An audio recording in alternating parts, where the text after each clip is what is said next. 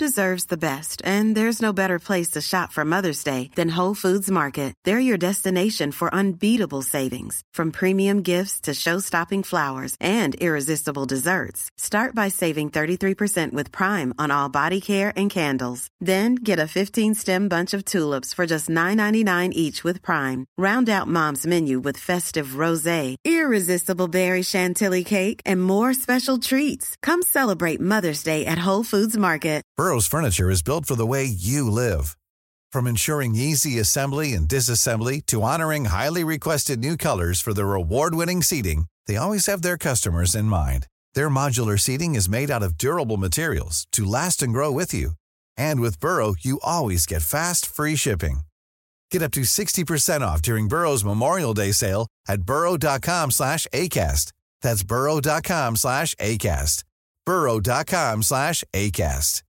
Mother's Day is around the corner. Find the perfect gift for the mom in your life with a stunning piece of jewelry from Blue Nile. From timeless pearls to dazzling gemstones, Blue Nile has something she'll adore. Need it fast? Most items can ship overnight. Plus, enjoy guaranteed free shipping and returns. Don't miss our special Mother's Day deals. Save big on the season's most beautiful trends. For a limited time, get up to 50% off by going to Blue Nile.com.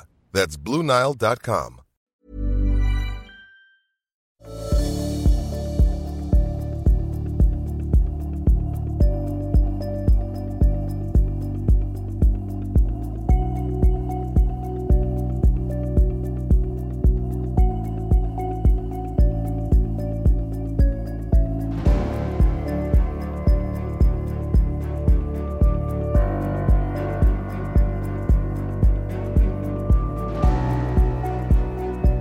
Du lyssnar på podcasten Samtal, en podcast med fokus på fria samtal. Den här podcasten presenteras av tidningen Bulletin. Om du vill få tillgång till samtal sju dagar före alla andra så kan du gå in på www.bulletin.nu och bli prenumerant. Då får du också ta del av hela Bulletins premiumutbud. Kom ihåg att Bulletin också finns som app till både iOS och Android. Länkar hittar du i beskrivningen till det här avsnittet eller på min hemsida www.samtal.ax. Jag släpper nya samtal alla onsdagar året runt och jag tar tacksamt emot tips ifall det finns någon du vill höra i podden. Idén bakom podden är att fokusera på fria samtal. Jag tror att öppenhet är grunden för det demokratiska samtalet och jag vill uppmuntra dig som lyssnar att exponera dig för samtal med någon du inte håller med. Jag heter Jannik Svensson och du lyssnar på podcasten Samtal. Anna-Karin Byndhamn är doktor i pedagogiskt arbete, författare och tidigare anställd vid Nationella sekretariatet för genusforskning. Hon är aktuell med boken Genusdoktrinen som hon har skrivit tillsammans med Ivar Arpi. Välkommen hit, Anna-Karin. Tack! Eh, och du har ju varit rätt aktuell i den svenska debatten sedan du och Arpi släppte den här boken. Hur många poddar har du varit med i nu? Eh, det har jag inte räknat, men det har blivit en del. Men jag gör det med glädje måste jag säga, för att jag tycker om eh, nu ska ju du och jag ha ett långt samtal här. Jag gillar just poddformen för att det erbjuder möjligheten att, eh, att kunna prata färdigt om vissa ämnen och frågor. Och har man varit med om det några gånger, som jag har nu då, så är det ganska frustrerande när man i kontrast inbjuds till radio eller liknande och får, så säger de så här, Åh, vi ska ha, du får ett långt inslag, det blir sju minuter som vi kommer att intervjua dig. Och den frustrationen man har där i, i, att inte få ut någonting utan bara liksom, det blir väldigt rumphugget, den har man sällan i en podd och därför är jag glad också för att jag får möjlighet att prata med dig till exempel. Mm. Och eh, vi, vi, måste ju bara toucha det snabbt, eh, att du också känner från tv, att folk kanske känner igen dig som Supernanny. Och då var jag på Åland flera gånger. Vi var, okay. hos, vi var hos två familjer, eller jag var hos två familjer på Åland. Eh, och sen var jag tillbaka och jobbade med en, eh, någonting som heter Ung Resurs där. Eh, för ungdomar som hade det svårt i studier och svårt i, i, i livet överhuvudtaget och coachade dem lite grann. Så att jag har faktiskt varit på Åland, vänta nu här, fem gånger tror jag. Mm. Vad, vad Mm. kul. Du, du, Ja. får, du får hojta till om du är där eh, i sommar av, av någon anledning. Mm. Mm. D- jätteroligt. Jag, jag visste inte om det. Jag kollar ju aldrig på tv. Jag läser bara böcker. Nej. Men, nej, men det roliga för mig var ju att jag hade ju inte varit på Åland någon gång före Super när ni började. Och sen så gick det liksom ett och ett halvt år och så hade jag varit där fem gånger. Men jag tycker det är jättevackert där och eh, eh, har, ja, jag har nog bara ljusa minnen därifrån faktiskt. Mm. Ja, men vad kul. Mm. Eh, till och med de jobbiga ungarna är trevliga på Åland, eller? Nej, men det, var, det var, kändes meningsfullt. Alltså det är ju så. Det, det, det är klart att det var motigt också, men eh, jobbet jag gjorde kändes meningsfullt. Och då, då bär man det med sig i efterhand och inte motgången. Mm. Mm. Nej, men, eh, jätteroligt. Eh, och, och nu, sen har ju du jobbat på nationella sekretariatet för, för genusforskning och, och jag är, lever ju i eh, tron och av åsikten att, att genusforskning inte borde heta genusforskning. Det borde heta genusstudier. Mm. Eh, och jag hoppas att det är flera än jag som, som är av den här åsikten, men jag har fått ganska hett om öronen när jag har sagt det här. Eh, ja, alltså jag menar du inte att din åsikt är att du inte tycker att det ska heta genusvetenskap?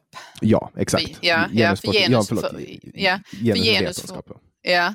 Eh, nej, men det där är ju en diskussion som jag tror inte att den egentligen har tagit eh, någon riktig fart i, i svensk kontext, att, man liksom, att det finns något tryck mot att man ska ändra namnet.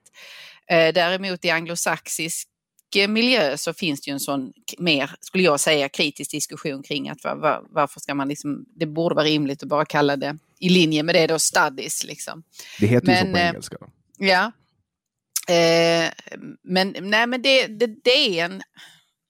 Jag vet inte riktigt hur jag ska svara på din fråga där. Det där är knepigt. Eh, jag brukar själv säga genusperspektiv. Eh, att, man, att man gör ett, något forskningsprojekt och har en, en, ett genusperspektiv i det eller att man använder någon teori eller liknande som springer ur genusstudier eh, Eh, och ur genusfältet. Men det är ju så att fältet som sådant, må vi kalla det genusstudier eller genusvetenskap, har, eh, har problem med att man har slutit sig väldigt mycket och har en stor grupp människor som kanske inte har så stor spännvidd i vilka politiska läger de tillhör eller vilka teoretiska perspektiv de använder, utan de delar i mycket hög grad synen på världen och synen på varför de här könsorättvisorna eh, eller maktmönstren har uppstått. Och det är ju det som gör att kritiker av fältet eh, då kan hamna i ett läge där man säger att allt det där ska försvinna. Och det tycker ju inte jag. Jag tycker inte att genusvetenskap eller genusforskning ska försvinna. Däremot behövs det så att säga någon slags sanering inom fältet som gör att taket lyfts och att man kan klara av att föra kritiska diskussioner om hur det här fältet faktiskt brister i tillförlitlighet. Det är ju aktuellt nu med de här författarna som typ tog, de tog eh, typ av eh, kapitel 12 från Mein Kampf och så bytte de om juden till mannen. Eh, de bytte ord och så fick de det publicerat i någon vetenskaplig, eh, som en vetenskaplig artikel. Eh, jag kommer inte ihåg vad, vad de heter. De heter det eh, Peter Boghossian, James Lindsay och Helen Pluckrose. Mm. En matematiker, en filosof tror jag och en litteraturvetare som, som slog sig samman och gjorde det du beskriver. Och det var inte bara den artikeln, de skrev ju ett tiotal artiklar varav jag tror sju blev antagna till olika vetenskapliga publikationer som vore de eh, riktiga studier när de bara var hittepå så att säga. Mm. Och egentligen en drift med, med just de här antagandena som präglar kritiska studier. Och här Eh, visar man ju hur skitnödig man är inom just det här forskningsfältet. Och jag, jag tycker ju att det här eh, det kan vara väldigt intressant. Jag har nyligen eh, plöjt en bok om, om svensk trav och galopphistoria där en jättestor del av eh, hela boken handlar om, man, man, man tittar på det ur ett genusperspektiv och jag tycker att det är intressant. Eh, och, och, man liksom ställer sig frågan varför är det mansdominerat? Varför är det på det här sättet? Varför är det alltid män som gör det coola i trav och galopp? Varför är det de som är eh, kuskar och tränare och varför är det alltid kvinnor som jobbar i stallet och med, med liksom den här skitgöran? Eh, och, och, Jag tycker att den frågeställningen är intressant när man kollar på någonting och när man kollar på olika kulturer som finns inom eh, olika organisationer eller sporter eller verksamheter i, i allmänt. Men, men just när det kommer till det här att, att man, man just kan ta då Adolf Hitlers självbiografiska bok, byta ut ordet jude mot man och få det publicerat i en vetenskaplig en tidning. Liksom. Då, är det, då visar det att det här är någonting som, som man behöver ta tag i. Som Ja, precis. Jo, nej, men det, det, håller jag med om. Och jag håller också med dig om den, liksom, att klara ut och se vad genusperspektiv faktiskt kan tillföra i att berätta mer om historien eller förklara eh, hur ett visst arbetsfält eller hur en viss domän har kommit att bli som den är, till exempel då galopp och trav eller liknande som du sa. Eh, men problemet är ju då att man har inte de här, de, de Ehm, strukturer eller mekanismer som ska finnas inom ett, ett vetenskapligt fält där man kan klara av att se igenom sånt som är bedrägeri eller som är drift med, med disciplinen så att säga, eller som är helt verklighetsfrånvänt. För det är ju också det det de här Grievance Study-gänget gjorde eh, med Mein Kampf och de andra studierna, det är ju att de visar hur teoritrogna, alltså hur teori styrda de här ämnesområdena är. Därför att så länge man bevisar med sin studie att teorin håller, att det här maktmönstret uppträder, må det vara i en hundpark eller i en, eh, i en samling människor eller i en, eh, vad är det de har, en, en studie som handlar om muskelbyggande tror jag, eller fat studies eller vad de kallar det. Eh, så, så, så ska teorin liksom visa sig stämma. Och då är man ju blind för verkligheten. Och då är inte verkligheten ett intressant studium överhuvudtaget. Och, och då, det är ett svaghetstecken och ett sjukdomstecken på ett vetenskapligt fält när det sker. Mm. Sen har jag också förstått att mycket av den eh, forskning eller det man skriver inom det här fältet och genusvetenskap, det är mycket som går i cirklar att man, man hänvisar till tidigare gjorda studier som hänvisar till tidigare gjorda studier som egentligen bara har tagit någonting från luften, alltså de skapar en teori då helt enkelt. Men, men du jobbade ett tag på nationella sekretariatet för genusforskning. Hur hamnade du där? Mm. Jag, jag har jobbat eh, med jämställdhetsfrågor inom det akademiska fältet och inom skolan över ganska lång tid. Det var egentligen så att det var skälet till att jag alls kom tillbaka till universitetet och lämnade ett lärarjobb, jag är gymnasielärare ursprungligen, det var just att jag fick en möjlighet att jobba med genusfrågor. Jag, jag jobbade då med någonting som hette genuspedagogutbildningen, som var liksom ett sätt att ge lärare genusglasögon och så. Det tyckte jag var väldigt viktigt och angeläget och jag har fortsatt då över nästan två decennier med sådant arbete eh, och varit ganska så liksom hängiven i det på alla sätt och vis. Ehm, och det som gjorde att jag kom till sekretariatet var att man gjorde från statligt håll i Sverige en satsning på jämställdhetsintegrering. Ehm, och det innebär att i en verksamhet som en myndighet eller ett lärosäte så ska alla beslut, allt man gör, eh, där ska man ta en, göra en genus, inte en genusanalys, utan man ska se vad innebär det här beslutet ur ett jämställdhetsperspektiv innebär att män och kvinnor får lika villkor, lika möjligheter eller kommer skillnader, osakliga, oskäliga skillnader att uppstå. Eh, och det, hela den satsningen, hela det uppdraget tyckte jag var intressant, verkade viktig. Jag visste att det fanns mönster inom det akademiska fältet kvar att jobba med vad gäller just jämställdhet. Så när jag fick en en förfrågan från Nationella sekretariatet för genusforskning om att komma dit och vara en samordnare för hela det här arbetet. Så tackade jag ja till det och tyckte till och med att det skulle bli roligt. Eh, så det är bakgrunden till att jag kom dit. Eh, sen ska man ha klart för sig att Nationella sekretariatet för genusforskning, eh, för övrigt ett ganska speciellt namn, det är inte vilket ställe som, utan det är inrättades 1998 i Sverige för att eh, öka genomslaget av genusforskning. Öka genomslaget av genusforskning i universitetet och i samhället. Så man, man har ett alltså väldigt... medel från regeringen för ja, att... Ja, ja, ja. Det låter ju inte så... Alltså, det låter ju inte så neutralt. Vanlig, det är ju ingen vanlig metod. nej, nej i, i det uppdraget ligger ju då en risk att man bestämmer sig för vilken slags genusforskning och vilka slags perspektiv som det är man kommer att verka för ska få det där ökade genomslaget. Och eh, på nationella sekretariatet har de en väldigt ska man säga, snäv och extremt socialkonstruktivistisk förståelse av vad könsorättvisor och vad kön överhuvudtaget beror på och kommer sig av. Så när jag kom dit och möttes av hur de då omtolkade eh, jämställdhetsintegreringen så var det någonting som var ganska fjärran från den typen av jämställdhetsarbete jag tidigare ägnat mig åt.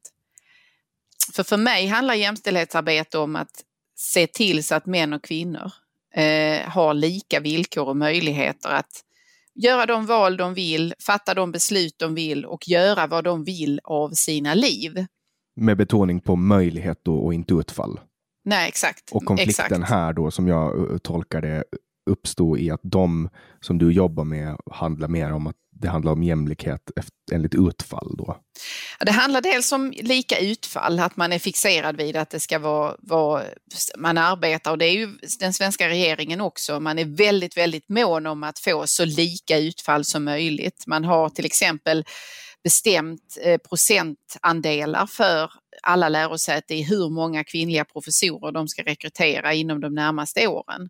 Så att där, där är det, och det är inte frågan om det om det inte finns utan de ska hitta de här kvinnliga professorerna just för att man ska få så nära 50-50 som möjligt. Ja, det är ju en feministisk regering och då måste man ju använda sig av sådana metoder tänker jag. Ja, fast man skulle kunna tänka sig att en feministisk regering också anstränger sig om att se att tillse att kvinnor, liksom män, har möjlighet att välja vad de själva vill trots att utfallet ibland då blir olika. Men varför ska Men, man, det, det, om det inte går i, i enlighet med deras värld om vad, vad jämställdhet är, vilket är att det är 50-50, då, mm. då är ju det, alltså, då blir ju nej, det... Nej, nej, nej, det är att begära blir, för mycket. exakt, man, man kan ju inte krossa deras världsbild. Nej, men, det, men det, den delen var kanske skulle möjligen vara lättare för mig att svälja det här med att en fixering vid lika utfall. Det som var som jag fick riktiga problem med, det var att jämställdhetsintegreringen på sekretariatet handlade mycket om att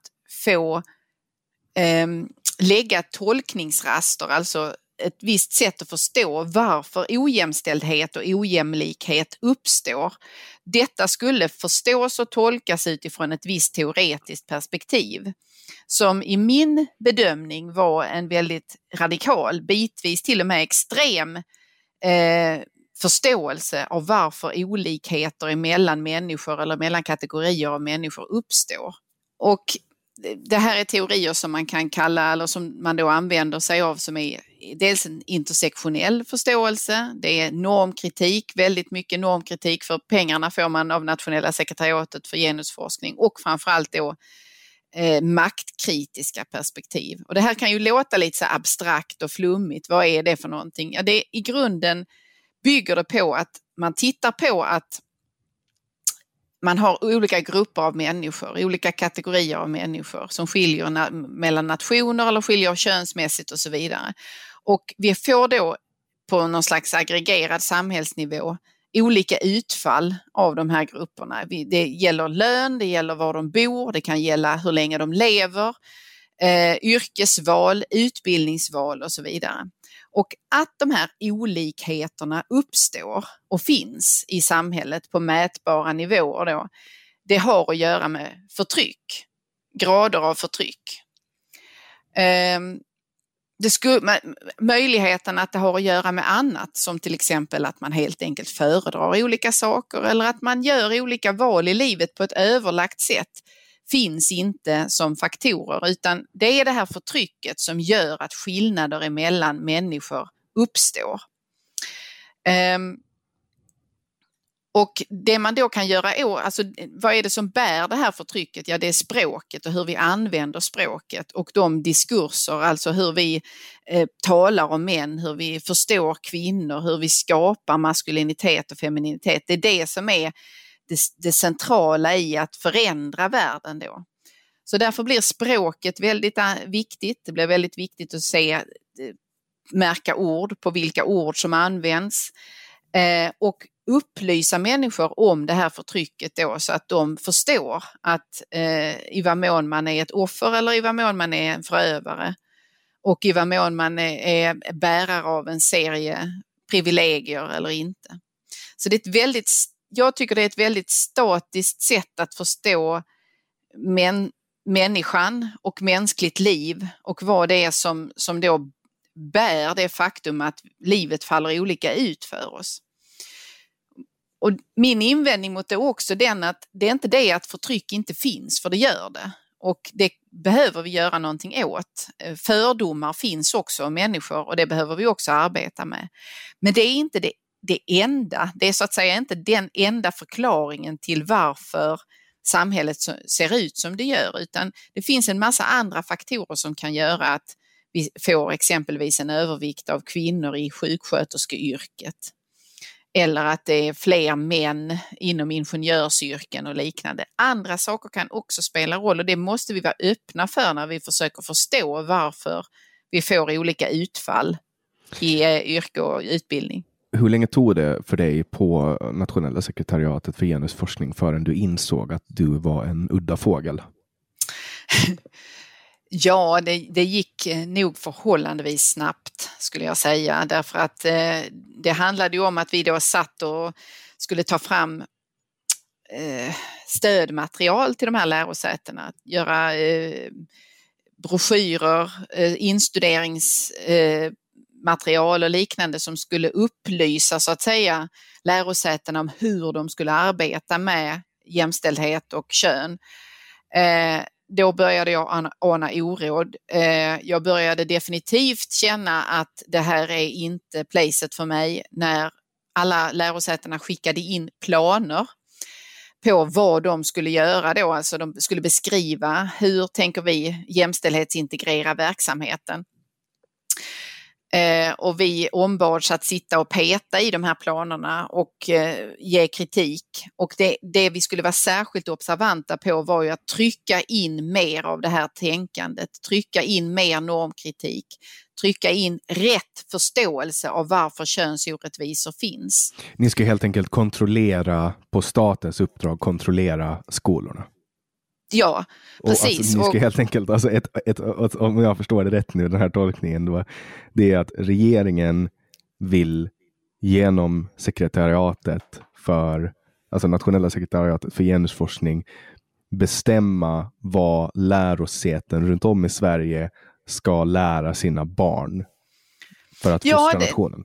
Precis. Det, det, det är propaganda det, helt enkelt. Ja, det blir ju, det var, och det var där som var min, det blev så att säga the tipping point för mig. Va? Därför att om det är så att man lägger en speciell teori som en våt filt över ett, ett, ett lärosäte och alla de ämnesdiscipliner som finns där och säger att det är detta det är detta som är den övergripande förståelsen, detta är läran. Då kommer det att sippra ner i professionsutbildningar som lärarutbildningen, läkarutbildningen, polisutbildningen och så vidare och, och ändra innehållet i dessa utbildningar.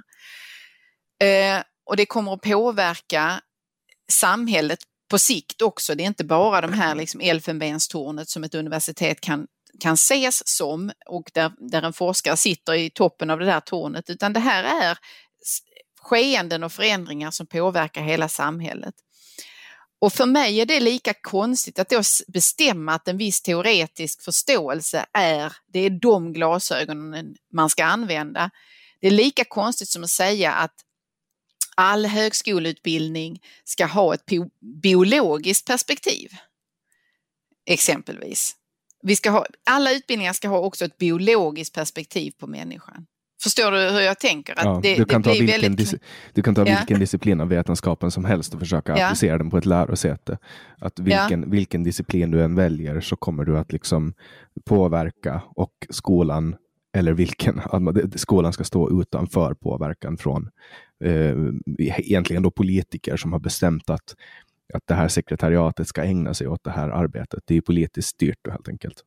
Ja, precis. Och eh, jag menar att det också, till exempel vi har i, eh, Sverige så ehm, eh, forskningsmedlen som forskare kan ansöka om är då placerade i, i fyra olika forskningsråd som, som är som ett mellanlager mellan eh, politiken och lärosätena. Och då är meningen att du ska söka där i, i konkurrens och det är så att säga ditt forskningsprojekt som ska bedömas utifrån relevans och utifrån om det är, är helt enkelt en bra, en bra idé och du har ett bra team med dig som ska göra det här forskningsprojektet. Men också där finns då ett tydligt direktiv nu som säger att ett genusperspektiv ska finnas där så är tillämpligt. Eh, och kritikerna till mig och Ivar säger ju då, det är inte tvingande det här, det står ju bara när så är tillämpligt. Alltså det vill säga om det gagnar projektet eller ej. Jo, men om det står väldigt tydligt i instruktionerna, jag är ju själv forskare, jag kan lova att de där instruktionerna läser man ner till kommatecknet och försöker hitta nyckelord som kan göra att om jag återanvänder dessa då ökar jag mina chanser att få eh, pengar. För det är en väldigt hård konkurrens. Och skriver man väldigt tydligt då att genusperspektiv ska finnas där så är tillämpligt så kommer detta att innebära att fler trycker in sitt forskningsprojekt med de här kodorden och i det här bygget.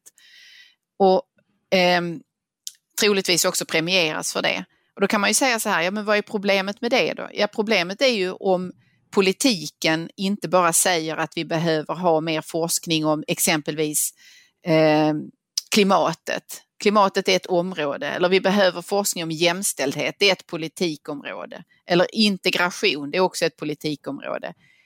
Här säger politiken, vi vill ha forskning med ett visst vetenskapligt perspektiv.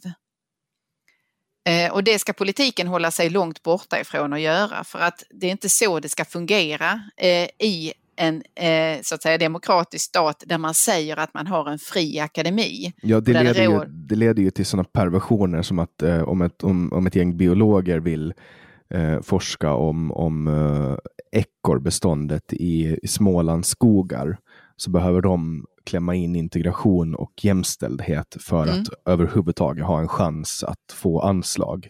Mm. Och hur gör man det? Vad ska de göra? Räkna antalet kvinnliga kontra manliga ekorrar och, och försöka ta reda på hur många som identifierar sig som det motsatta könet. Mm. Alltså det, Mm. det, det, det blir ju det är bisarrt. Alltså, Jo, nej men det, vi har ju med i genusdoktrinen ett antal sådana exempel. Dels att vi liksom har gått igenom forskning själv och visat på hur, hur bisarrt det här blir ibland. Och att det kan vi verkligen dra några exempel här då, eller ett? Nej, men vi hade någon som skulle forska på öringar tror jag och eh, den liten lilla fisken. Eh, och som också behövde liksom trycka in det. Vi har exempel på, på forskare som hade eh, enkönade forskargrupper. Alltså eh, man hade letat efter de bästa inom det fältet och det råkade vara så att det då var en enkönad forskargrupp. Eh, och man visste att om det är så så får man sämre eh, har man sämre chans att få medel därför att du ska också eftersträva att ha en eh, liksom, könsbalans i ditt forskarteam. Och eh, då berättar de då om hur man så att säga raggar upp någon i princip, en kvinna, för att ha med vederbörande bara för att det ska se ut som att man då har en könsblandad grupp. Varpå den här kvinnan använde uttrycket jag är genusalibit så att säga, eller genusförkläde. Eh, och det, det är ju så att säga inte några jämställdhetsframsteg man gör i den här typen av styrning därför att det, det är tvärtom så att man stryper ju liksom den kreativa kraften och man stryper den, det handlingsutrymme som forskare rimligen ska ha eh, i att verka för så god forskning som möjligt. Jag tänker att, att man ganska enkelt kan använda deras politik emot dem. Alltså som till exempel, det, det brukar vi skoja om. Jag, jag hänger en hel del på Clubhouse och ibland när vi diskuterar så kan vi konstatera att okej, nu är vi bara män uppe på scenen. Mm. Och då brukar vi lösa det här genom att hälften av oss identifierar oss som kvinnor. Och då är problemet löst. Och det, det är ju enligt deras spelregler så är ju det okej.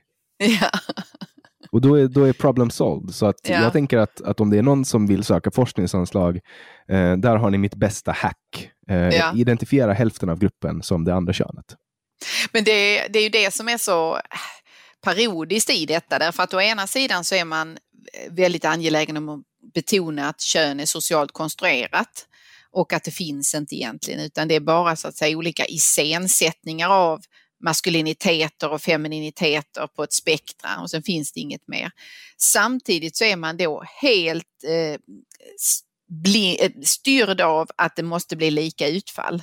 Alltså att det just ska vara sådär att det, det, det får inte bara vara män, det får inte bara vara kvinnor.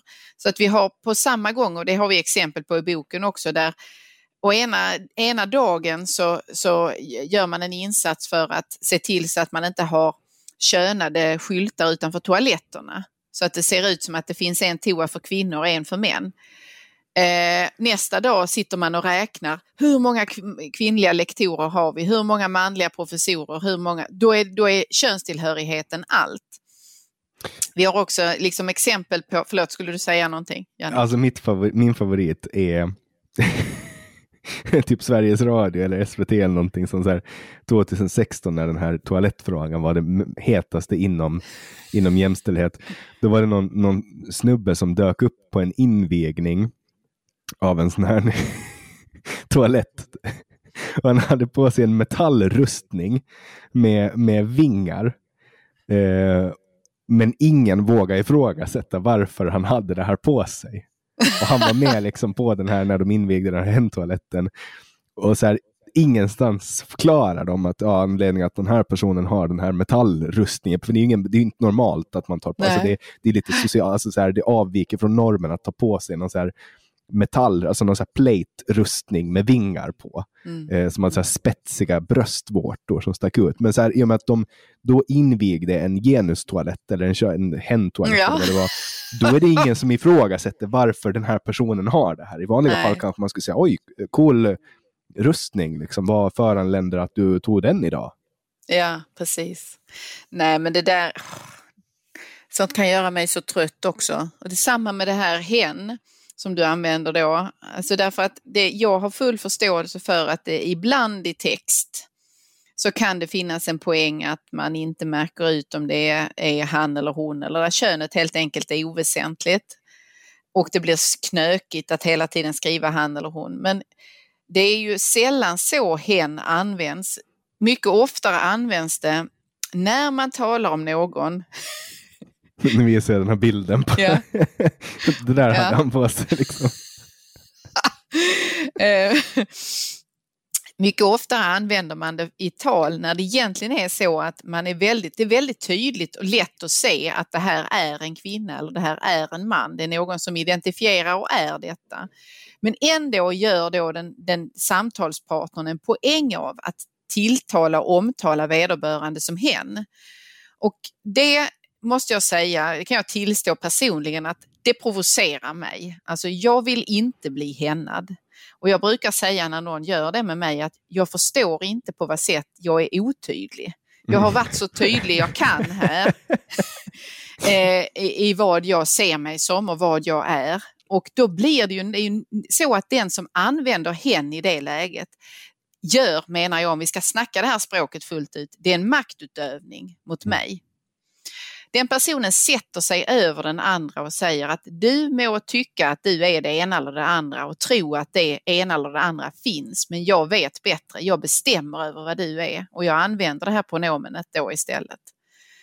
Eh, så jag uppmanar faktiskt fler att säga ifrån om man blir hännad fast man inte vill det. Därför att det är, det, det är ett otyg och det är ett sätt att med språket ta grepp över verkligheten och bestämma vad vi får säga och vad vi får benämna och inte. Mm. Och det sker ju hela tiden i Sverige, att man, att man med det här språkliga övertagandet som, som, som, som aktiv eh, skribent så tycker jag att hen är väldigt smidigt rent lingvistiskt att använda i en artikel eller i en text när man, alltså istället för att då skriva om en text som personen i fråga kan man skriva hen. Mm. Eh, men det är där jag finner, ehm, alltså om man i texten då inte vill berätta vilket kön eller inte vet Exakt, vilket ja. kön, Mm. eh, då är det, då är det en, en lätt omskrivning. Det är lätt att använda och den finns i Finland till exempel. I finska språket så har man ett könsneutralt ord som hon eller han. Då. Just det. Mm. Och, och därför tycker inte jag att det är problem. Men när man ska börja liksom, alltså, sudda bort någons könsgräns, som till exempel, det har hänt också på Clubhouse när folk säger så här, det är därför vi skojar så mycket om det, att folk är så här, "Åh, han, eh, vad Jannik sa, han, eh, eller jag vet inte vilken kön eh, du identifierar dig som. Och då är det så här, men vadå, du hör att jag, du, du ser på bilden att jag ser ut som en man, du hör att jag har en mörk och låg röst. Så här, utgå från att jag är en man, jag kommer inte att bli kränkt om jag identifierar mig som Nej. en kvinna. Eh, Nej, men det, men det där är, det var också en sak som fick mig att, att eh, inte direkt smälta in på nationella sekretariatet för genusforskning därför att där hade man en massa sådana här språkliga lekar med att man inte sa familj utan man skulle säga hushåll. Ehm, och eh, man skulle inte säga man utan en. Ja, den, är- Eh, den är irriterande. Den, Ja. Eh, och vi skulle inte bemanna eh, saker och ting utan vi behännade. Ja, men gud, på riktigt. Mm, ja. ja. Ja. det där också så här, vad, Eh. vad tycker de om riksdagens talman då? Talhänder. Ja, jag vet inte om man sa tal, talperson kanske, eller man hade kanske något kreativt förslag där på hur man skulle eh, neutralisera det. Men man, min poäng är att man kan, man, det här är, ska man liksom driva med och skoja och skratta åt, för det är löjligt. Men det är också ett sätt att, precis som jag sa innan, ta grepp över verkligheten. Och därför att de här personerna som är besjälade av den social, socialkonstruktivistiska förståelsen av kön, de ser det också som att språket är det som skapar verkligheten. Eh, och i det här språkspelet så är det, pågår också en maktkamp där den som klarar ut att med sina ord få genomslag och kunna definiera verkligheten, den kan också flytta maktpositioner och bestämma så att säga saker i verkligheten. Så det är därför det här inte är obetydliga saker som man kan släppa efter på utan man måste bjuda motstånd här och faktiskt så att säga fortsätta använda ord och inte ge efter för eh, det här, de här laborationerna som det är med verkligheten och med vår rätt att både tänka och benämna saker som ibland är känsliga. Mm. Och jag jag, kan- jag tycker att det där är jätteintressant att ur ett, alltså som debattör, jag debatterar väldigt mycket, att helt enkelt använda deras metoder emot dem. Det är ju ett sätt att, att visa för dem hur det känns att bli utsatt för härskartekniker. Ehm, men för, och, och en, en som eh, har liksom verkligen gått i bräschen för det här i Sverige, det är ju Aron Flam som ständigt använder sig av spegling eh, som ett retoriskt grepp. Att det vill säga eh, vänstern, eh, alltså socialisterna använder sig av termer såsom krossa socialismen och eh, nej men krossa kapitalismen och eh, kapitalism är ondska. Och det är ingen som ifrågasätter det, men när han säger att socialism är ondska eller krossa socialismen, då blir folk jättearga. Eh, och det, det är ett, ett ganska grundläggande sätt att, att spegla det här, men att, att ta till i en debatt som jag har gjort på Clubhouse. Jag tycker det är jätteunderhållande. Det är på, alltså ett, ett sätt att, att trolla, en intellektuell trollning. Det är att när man är i en diskussion med någon av de här och de säger han, alltså knäpp, knipp till dem på det. De tar första chansen de kan. Jag bara, vadå, du vet inte vad jag är för kön? Vad har du för rätt att köna mig? Och då blir de så här, oj förlåt, det var absolut inte min mening att köna det. jag vet jättemycket. Och då är det så här, och då, då fattar de vad jag gjorde. De fattar att jag just eh, avbröt ämnet och flytta in på lingvistik. Och det ingen vill ha den diskussionen, inte de heller. Men när inte de kan styra samtalet och styra debatten, då väljer de att gå till de där eh, absurditeterna. Och när man använder det mot dem, eh, som jag tror att alla bör göra hela tiden, då kommer de att sluta använda det. Jo, nej men absolut. Det, det är bara det att problemet är ju ofta att de här människorna låter väldigt, väldigt säkra på sin sak och det har slagit mig i samtal med politiker, inte minst i Sverige, när jag försöker argumentera för att den här analysmodellen eller, eller eh, språkspelet som man håller på med, att man måste bjuda det något slags motstånd också. Man kan inte bara, alltså anammar man det, köper man det resonemanget, då har man köpt hela teorin. Eh, varför det finns alla skäl i världen att inte göra det, såvida man inte tror på att, att alla skillnader mellan människor som finns i världen beror på olika grader av förtryck. Eh, och då säger ofta, har jag varit med om flera gånger, att politiker eh, svarar så här, jo men de låter ju så säkra, de är ju så säkra på sin sak. Ja, men vad är det tillbaka då? Eh, eller så är det ju bara en alternativ strategi är ju att göra det som politiker är satta att göra, argumentera, motfråga. Köp inte bara den andra sidans argument här. Och där tycker jag att man har varit svag och eftergiven faktiskt på ett sätt som har eh, skadat den politiska diskussionen om de här frågorna. Mm. Nej, men för, för jag tror ju att, att um, genom att appropriera deras språk och metoder och använda det emot dem, jag tror att det är det enda sättet att få folk att förstå att det de håller på med, det är härskartekniker. Jo. Det är liksom kontroll, man försöker kontrollera folk och det var ju det, eh, det, var ju det vi pratade om, det här med, med att man ska inte säga man för att ordet man eller män, alltså det vill säga jag säger det här, men menar det här. Alltså du vet när man använder ja. det i det sammanhanget.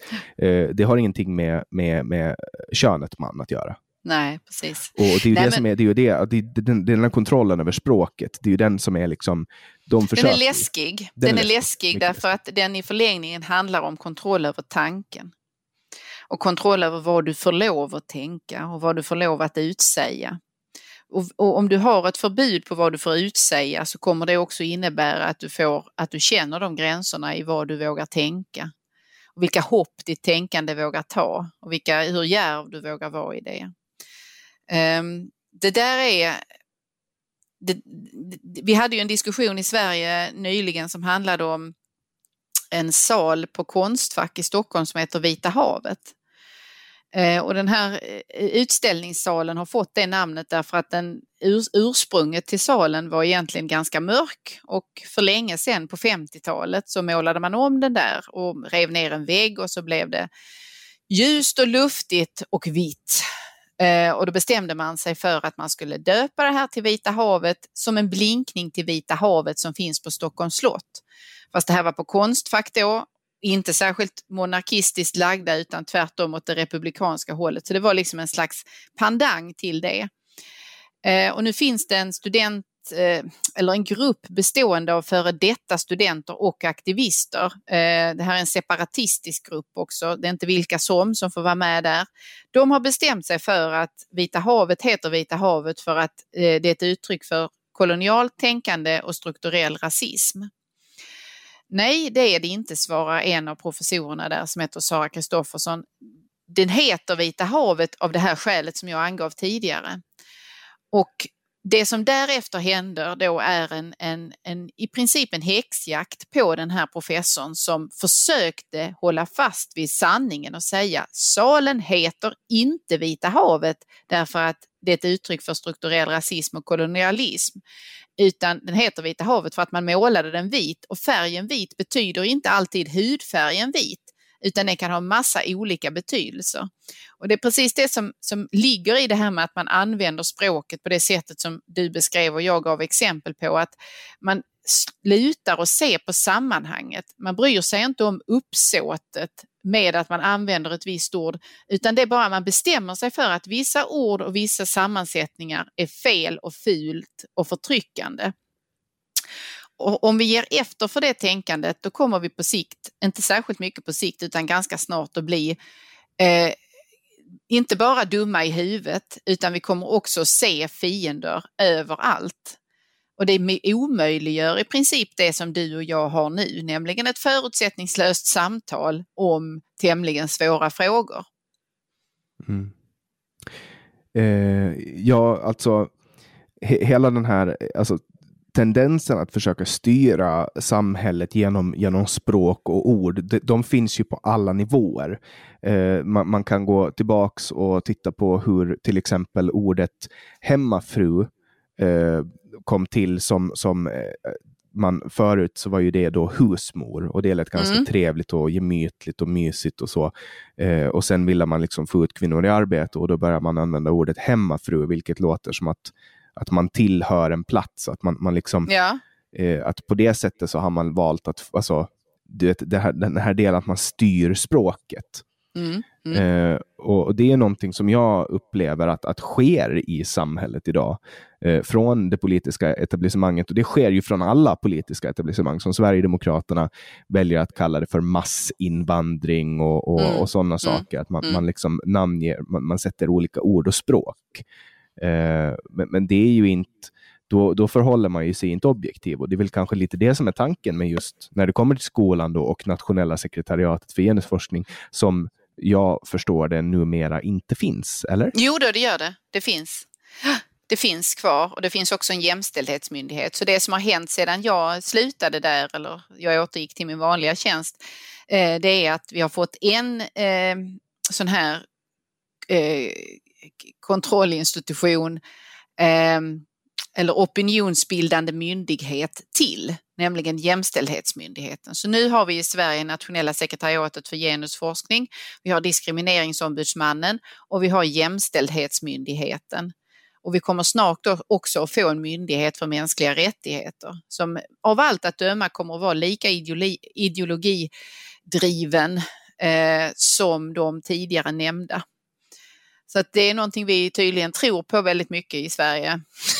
Mm. Förlåt ironin, men det, det, det här är, menar jag, inte bra att vi har så många myndighetsinstanser, institutioner som eh, också har en mycket tydlig ideologisk slagsida och där man så att säga inte direkt skäms för att man, man ser som sin uppgift att verka Eh, opinionsbildande och i princip föra politiken, skjuta politiken framför sig. För, för mitt problem med det är ju att alltså vi, har, vi, vi har inte eh, ett system i Sverige där det är myndigheterna som ska styra. Vi har inte ett system i Sverige där vi väljer företrädare som sitter vid våra myndigheter utan vi väljer företrädare i, till riksdagen. Och då är det riksdagen som så att säga ska skicka olika uppdrag och eh, efterfråga utredningar och liknande av sina myndigheter. Men, men här har på något märkligt sätt det omvända inträffat så att det finns ett tryck från myndigheterna i många fall mot politiken istället. Mm.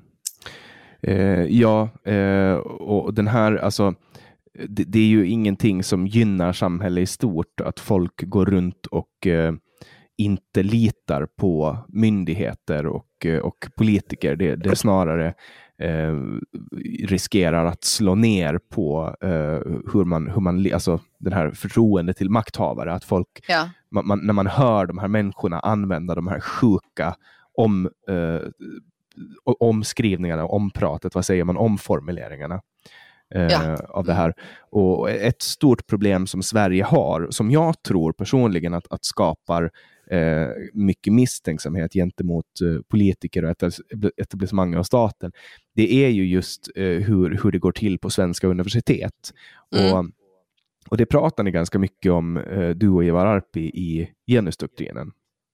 I anslutning till vad vi talade om tidigare, att det är det som sker här, att man, man förvanskar eller förvrider nej det är inte rätt ord, man reducerar det handlingsutrymme som universiteten och forskarna rimligen bör ha själva att, att välja vilka, vilka frågor de ställer, vad de undervisar om eh, och hur de gör reda för kunskapsläget, forskningsläget inom vissa olika fält. Då. Man säger att jag är någon som undervisar på läkarprogrammet, då ska jag kunna tala om också känsliga saker som eh, könsdysfori eller eh, sex, för, förståelser av sexuell läggning och vad som är drivkrafterna och orsakerna till eh, variationer där inom. Jag måste kunna prata på ett sådant sätt kring dessa frågor så att jag är sann mot vad man i forskning har kommit fram till och vad vi vet och vad vi inte vet. När man då får ett, ett så att säga, en överrock på sig av en teori som är överordnad andra, som då den här radikala genusteorin blir, då, in, då uppstår det, eller då inträffar det märkliga att eh, man kan så att säga bli beskylld för att, för att eh, fara med osanning när man egentligen så att säga gör det motsatta. Man talar om hur det faktiskt förhåller sig eller vad vi vet just nu. Detsamma kan hända en föreläsare som utifrån sitt kunskapsområde väljer litteratur till ett kursmoment. Eh, men så har institutionen bestämt att kurslitteraturlistan måste ha eh, minst 40% kvinnliga författare och 60, inom spannet 40-60 mellan män och kvinnor fördelat. Och gör då eh, påtryckningar för att litteraturvalet till kursen ska förändras i enlighet med detta. Då har inte den forskaren det handlingsutrymme som man tidigare hade att välja utifrån sin kunskap och utifrån eh, sitt vetande om det här fältet.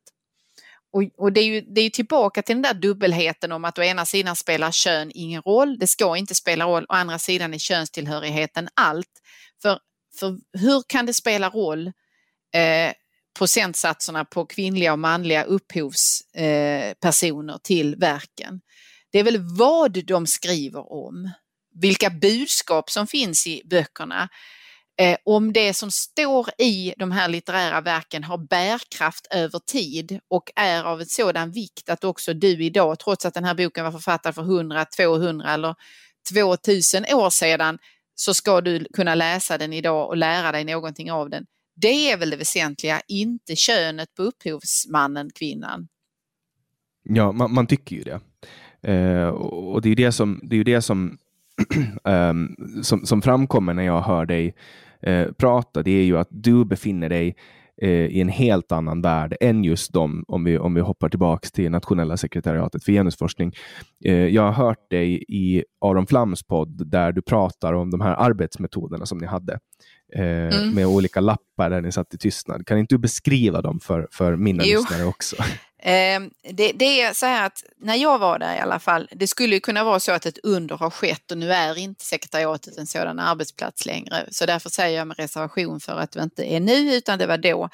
Då, då var man väldigt angelägen om att det inte skulle framstå som en typisk akademisk och därmed också lite lätt hierarkisk miljö. Så att vi skulle inte, vi skulle, det skulle vara se ut som en så platt organisation som möjligt. I verkligheten var den, skulle jag säga, väldigt hierarkisk, mer hierarkisk än vad andra akademiska miljöer jag har varit i. Det var väldigt eh, lågt i tak. Eh, det var svårt att så att säga ha en öppen kritisk debatt utan konflikter och sånt var man rädd för. Och det är ju lite roligt när man är så otroligt forskningsmässigt intresserad av konflikt och makt och maktkritik, att man inte kan ta kritik eller konflikt själv. Eh, man ville också i, i liksom hur hela det här huset vi var i, man hade benämnde rummen som lekrummet och eh, tysta rummet och talrummet. Alltså det låter lite som en förskola mer än en, en, en akademisk institution. Verkligen. Eh, man talar om, inte om institutionen eller verksamheten, man sa vi på huset och vi hade husmöte, vi hade inga institutionsmöte och så. Eh, så det var mycket sånt vad man nästan kan kalla trams då faktiskt, i, eller där det, det är tomma påsar på något sätt. Det här bety, betyder ju ingenting men det var viktiga markeringar för att visa av, ett slags avståndstagande mot den övriga akademin. Och det, det kom också till uttryck i möten och liknande, eh, som till exempel att vi vid ett tillfälle när vi skulle granska ett utkast till en eh, rapport som skulle in, den skulle upp till departementet och det var en sammanställning av ett arbete som sekretariatet hade gjort. Eh, och jag var kallad till det här mötet och tänkte att vi ska väl gå igenom den här texten kritiskt och ge synpunkter så att vi når högsta möjliga nivå med den. Och då var du ganska ny där eller? Ja, då, då visade det sig att det här mötet, eh, jag hade förberett mig förgäves eh, för man, kallar, man sa så här inledningsvis att vi kommer idag inte ha, vi kommer ha ett, ett möte som vi kallar tyst möte. Eh, så att alla ska sitta och, reflektera inom sig istället och inte prata med varandra. Eh, vilket ju gjorde det hela ganska meningslöst med att vi hade gått och satt oss i samma rum. Eh, och när vi hade reflekterat inom oss en stund så skulle vi skriva vad vi hade reflekterat på olikfärgade post-it-lappar som vi sen skulle fästa upp på en tavla. Eh, och sen skulle vi i tystnad gå runt i rummet och titta på de här tavlorna, äh, eh, lapparna och insupa då vad de andra hade känt och reflekterat inom sig.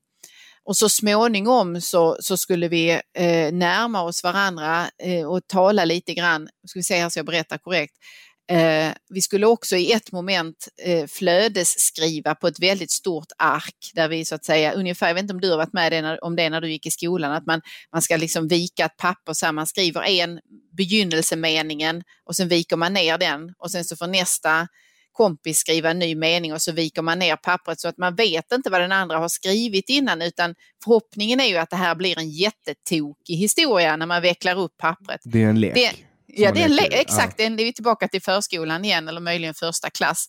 Något sådant gjorde vi också som moment på det här mötet. Och jag fick, jag fick liksom en slags det började brinna inom mig i det här läget därför att jag tyckte detta är, det är inte rimligt att vi sitter här 20 personer och är betalda med skattemedel och har fina examina och har förhoppningsvis förmåga att tänka ganska skarpa tankar och det är detta vi ägnar oss åt. Så jag försökte ifrågasätta detta, räckte upp handen, så skulle, vi inte kunna, skulle jag inte kunna få komma med, med mina synpunkter ändå så att vi kan diskutera texten. Nej, nej, nej Anna-Karin, vi ska inte ha ett seminarium, fick jag då till svar. Därför att seminarium var typiskt akademiskt och det var inte det vi skulle ägna oss åt. Och sen så gick det en tid och jag fick efter det där mötet faktiskt en, eh, en tillsägelse om att jag fick inte lov att vara så kritisk som jag var där. Kritisk? Skulle, De tyckte skulle, att du var kritisk? Jag, ja, jag skulle tona ner min kritiska sida och jag skulle tänka på att det fanns många unga i verksamheten och jag skulle inte så att säga eh, bjuda motstånd på det sättet som jag gjorde. Så att det, det, det där är en ganska bra bild eh, av hur det var. Det, det, hörde, det var inte ovanligt att vi hade den typen av sittningar och att jargongen var på det sättet. Ehm, man var väldigt intresserad av motstånd överhuvudtaget, fast bara då om det var så att någon annan ifrågasatte, någon utanför sekretariatet ifrågasatte idéerna och teorierna vi använde. Det kallas motstånd. Sånt motstånd vill man inte ha. Men internt, alltså i, i vår lilla bubbla där, där fick man inte lov att säga så mycket kritik eller ifrågasättande. Då ska man tona ner det. Så hur kände du när, du när du gick på jobb på morgonen till den här organisationen? Nej, jag mådde faktiskt ganska dåligt. Eh, det får jag erkänna. Jag hade kval över att det var på det här viset och jag hade olika tankar om vad jag skulle göra åt det.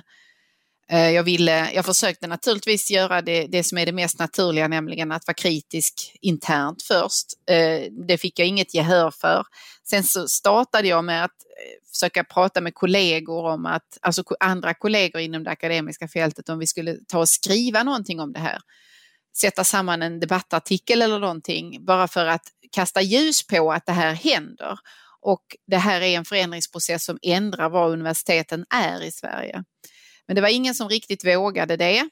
Eh, därför att det är också så att om man kritiserar genusvetenskap i Sverige så riskerar man att få en etikett av att vara anti-jämställdhet. ja, nej, men anti-jämställdhet och man är reaktionär och man är konservativ och allt sånt där. Va?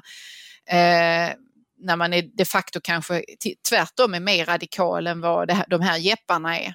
Mm. Och då ville du helt enkelt visa att du inte var konservativ genom att skriva en bok tillsammans med Ivar Arpi. ja, exakt. Nej, men, men det, är, jag, det är ju jag, var ju jag som kastade ut en förfrågan till Ivar. Och det gjorde jag därför att han, jag hade läst vad han hade skrivit. Jag tyckte att han hade gjort bra skildringar av skeenden inom universitetsvärlden. Eh, han, han hade i, mitt, i min läsning förstod han vad det var som stod på spel.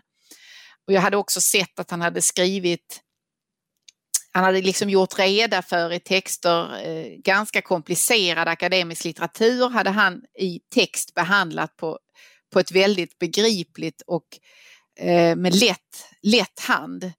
Och det betyder inte att man förenklar saker när man gör det med lätt hand utan det betyder att man kan ha brutit ner det här. Man förstår verkligen vad det är man skriver om och man kan klara av att att omvandla det i text så, så att eh, mycket större grupper av människor förstår vad det här handlar om. Så det imponerade, där hade han imponerat på mig. Och sen också visste jag, jag hade ju förstått av de ämnesval han gjorde att han var väldigt modig. Eh, och jag sökte någon som var modig. Eh, man kan inte göra det vi har gjort i genusdoktrinen, eh, det gör ingen fegis så det var nog, jag menar det karaktärsdraget eh, lockade mig. Och eh, därför frågade jag honom om han var intresserad. Jag frågade naturligtvis inte honom, vill du skriva en bok på 350 sidor med mig? Det var inte på kartan då, utan jag frågade honom, det här, det här är någonting jag tycker du borde skriva om. Och eh, ta och titta på det här och så gav jag honom några tips. Och sen inleddes en, en eh, messenger-tråd oss emellan som ledde till att vi några månader senare träffades eh, på Svenska Dagbladet i Stockholm och, och testpratade med varandra. Vi kände inte varandra överhuvudtaget innan. Mer okay. än då att jag hade läst hans texter. Han, jag vet inte om han visste vem jag var, det tror jag inte. Eh, han har själv beskrivit det som att han googlade på mig och såg att jag var en, en genusmänniska och att han undrade varför i hela friden en sådan tog kontakt med honom. Och hur, hur kom själva processen? Hur, gjorde, hur var själva processen av att skriva den här boken? Eh, den var sådan att eh, efter att vi då hade eh, kommit överens om att, eller vi var båda så att säga, eh, jag litade på honom och han litade på mig, så eh, jobbade vi så att jag eh, visade honom planer som vi hade suttit och, och, petat i och som sekretariatet hade varit inne och eh, tryckt i riktning mot mer intersektionella perspektiv, mer normkritik och gjort mer radikala än vad de från början var. Eh, jag, jag tillgängliggjorde den typen av material eh, och gav honom helt enkelt tips på hur man då skulle kunna förstå och tolka och skriva om detta. Sen gjorde ju Ivar också andra grävjobb på eh, genus och på jämställdhetsintegreringen som sen blev en tredelad serie i Svenska Dagbladet. Men i en av de delarna samarbetade vi väldigt nära. Eh, och det där blev en, en eh, väldigt eh, stor succé måste man säga utifrån vad, vad, vad föresatsen var. Alltså jag ville ju ha ett stort genomslag för den här diskussionen och min förhoppning var att hans artikelserie skulle väcka eh, folk och skapa ett sådant engagemang att det blev ett tryck på sekretariatet så att det här på något sätt så att säga stillades. Eh, men det, det lyckades väl till dels, men inte så att man på något sätt såg sig hotad eller fann någon anledning att möjligen backa på någon punkt, utan sekretariatet, jag satt ju där dagligdags då eh, när den här artikelserien publicerades och när Ivar var ute och debatterade och så. Eh, man var förvånansvärt oberörd av det skulle jag säga. Eh, och, och kunde, man kunde liksom med och bara säga att ja, den här kritiken det är ju en sån högerkritik och det här är ju det här är ju reaktionära synpunkter på, på vår verksamhet, det är ett hot mot vår verksamhet och så. Så inte det minsta tillstymmelse till att eh, backa lite och säga att tänk om det är på det viset att det finns en poäng här. Har vi möjlighet? Liksom. Är... Ja, precis. Ja. Den, den, är inte legitim och jag vet att en, ett särskilt eh, ögonblick som jag minns är att eh, Opinion Live, ett sånt här svenskt debattprogram som... som Byter namn eh, varje år men alltid har Linda Olsson och det ja. handlar om debatt men varje år blir det mer och mer inramat och de får säga mindre och mindre och Belinda ja, får säga mer och mer. Exakt, då skulle de ha ett, ett inslag med anledning av artikelserien och Ivar skulle då debattera och man sökte efter någon från sekretariatet som skulle vara där. Och ingen ville ställa, ställa upp och anledningen till att de då tyckte ha re, sig rätt tog sig rätten att säga nej var för att frågeställningen var så här, är genusvetenskap en vetenskap? Och då var det interna resonemanget så här att eh, ja, en sån fråga kan man ju inte ställa upp på för då har man ju legitimerat kritiken. Så att frågan måste vara formulerad på ett sådant sätt att den inte är fientlig på något vis. Då. Just då, det, så att om man, om man ställer en fråga som är eh, relevant så spelar det ingen roll eh, för dem för att de vill inte att den ska vara ställd på det sättet. För då eh, legitimerar de helt enkelt att eh, man får ifrågasätta det. Ja, precis. Alltså det, det, det, ett annat sätt att uttrycka det är ju så här att de ska, de ska hela tiden eh, bestämma arenan debatten förs på. De ska bestämma premisserna och vad som får sägas och inte. Vi är lite tillbaka i det där resonemanget vi hade innan om vilka ord man får använda och inte. Så att genom det här sättet att närma sig en diskussion eh, där, där det bara är ena parten som får med, vara med och sätta reglerna gör ju att de dels kan resonera som så att de kan avstå en massa debatter. Eh, och det gör också att den som är motparten i debatten hela tiden kommer i underläge för att eh, reglerna är satta av den andra parten. Va? Rimligare vore ju att man kommer överens om det där ihop eller att man bara tillämpar de regler som gäller för vanlig diskussion och debatt. Eh, med, med, med någon slags generositetsprincip eller så, men det finns inte här. Eh. Sen eh, då när SVT recenserade din bok, mm. Då påpekar recensenten att boken bör läsas med rejält kritiskt motstånd. Mm. Mm. Hur känns det att skriva en bok eh, som får det betyget av SVT? Ja, men du vet att den där recensionen var ju ändå en av de mer välvilligt inställda. Eh, per Andersson som recenserade, han sa också väldigt eh, gav oss beröm i andra avseende. Men, men det där är, jag tycker att man kan se mycket tydliga paralleller mellan eh, hur vår bok eh, togs emot och recenserades och hur Kajsa Ekis Ekmans eh, nya bok nu om eh, könet, om könets existens heter den va? Mm, hon den, har ju fått extremt mycket skit för den. Ja, men det, det är, i båda fallen handlar det om eh, tematiseringar eller granskningar av så kallat känsliga frågor. Då. Saker som man inte riktigt i Sverige förmår att debattera på ett sansat sätt och där man kan låta olika sidor, olika röster komma till tals. I flera av de fallen där vår bok recenserades så var recensenten uppenbart investerad i precis det vi kritiserar. Eh, det är i alla fall en, en statsvetare i Uppsala som recenserade i Aftonbladet tror jag. Och eh, som, som själv har forskat med hjälp väldigt mycket av de teorier vi, vi kritiserar och som har så att säga tagit ställning i många av de ämnesområden vi diskuterar och ifrågasätter, till exempel det här med, med hur man ska genomföra rekryteringar och så. Är det rimligt att tänka sig att man eh, att man ibland åsidosätter meritokratin, alltså att det ska vara kompetens och merit som avgör och istället kvoterar in. Um, och, och, det är ju klart att om man har en sån så att säga tagit ställning då kommer man att läsa boken med de glasögonen. Ett annat exempel är Ebba Witt-Brattström eh, som, som har haft ett horn i sidan till Ivar och som också eh, gick all in på att såga boken på, på väldigt märkligt sätt. Alltså man, det, det, är inte det att jag säger att vi ska fri, vara fria från kritik. Men däremot kan ju kritiken komma man kan, man kan framföra den på olika sätt och man kan läsa boken ärligt och säga, försöka förstå vad är det vi är ute efter och vad är det vi säger och vad är det vi har för belägg för det vi påstår att kalla boken en pamflett är också en sån där, eh, ett sätt att tydligt liksom devalvera den. Eller säga att det är en, Arons bok för pamflett också. Ja, och säga att det är en debattbok och så. Det, där har, det, det, det får mitt blod att koka också när jag hör det, därför att vad det här är, det är en granskning. Vad Kajsa Ekis Ekman har gjort är en granskning.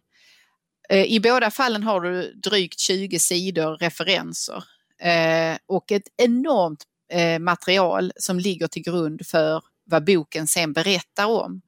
Vi har intervjuat närmare 100 personer. Eh, I många fall två gånger vardera. Eh, och vi har tittat på en mängd policydokument, statliga direktiv, utredningar och vetenskaplig litteratur inte minst. Detsamma har Kajsa Ekis Ekman gjort. Jag vet inte hur många hon har intervjuat dock, men jag, jag uppfattar som att det också finns i hennes bok. Och då är det väl rimligt att kalla det en journalistisk granskning i alla fall. Att det är en vetenskaplig produkt, det är det ju inte eh, eftersom den inte har gått igenom de, så att säga, eh, peer review-systemen man har för akademiska texter. Men det är en journalistisk granskning och eh, det vore, tycker jag, eh, i, fint om man kunde kalla boken det istället. Mm. Ja, eh, men kalla en spade för en spade är ju inte jätteenkelt nej, nej, nej, nej, för att det här är ju maktspråk. Det är ju som du var inne på tidigare, det är ju en del av härskarteknik tyckeriet här. Va? Att, att genom att använda språket så och etikettera böcker, må det vara Arons bok eller vår eller Ekis Ekman, eh, så försöker man att, så att säga desavouera den och desavouera eh, mig och Ivar. Eh, vi hade ju ett, ett exempel på Liv Strömqvist heter hon va? Mm. Eh, serietecknare och eh, författare, duktig eh, komiker i vissa mått också skulle jag säga. Jag hade haft stor beundran för henne och vad hon har gjort tidigare. Men hon ägnade en väsentlig stund i sin podd åt att eh, förlöjliga mig och tala om hur, eh, hur löjligt jag pratar och eh, hur fixerad jag är vid att jag har varit supernanny och så vidare. Det där är, alltså om en, en man hade gjort så mot en kvinnlig författare eh, så hade man kallat det härskarteknik.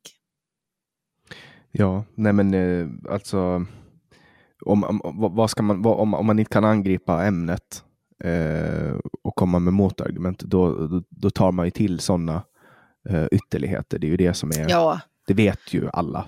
Jo, precis. Nej, men vi, har ju, vi har ju fått liksom så här läckta mejltrådar och sånt också från eh, Stockholms universitet, där Genusakademin där, ehm, de kallar sig så, Genusakademin, där vi har tagit del av eh, hur de eh, mejlade till varandra och resonerade precis när boken släpptes. Och de var så arga och upprörda över att vi hade mage att komma med den här boken nu, när de har så mycket annan Eh, eh, politisk kamp att bedriva.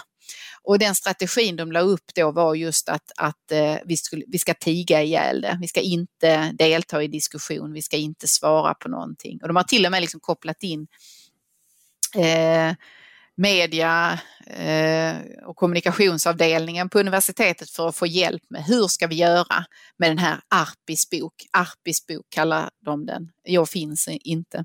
Mm, ja, de tar eh, bort dig ur... Ja, precis. Och det där är, det är också roligt. Säkerhetschefen vid mitt eget lärosäte försökte få ut en förhandskopia av boken för att den eventuellt kunde utgöra en säkerhetsrisk.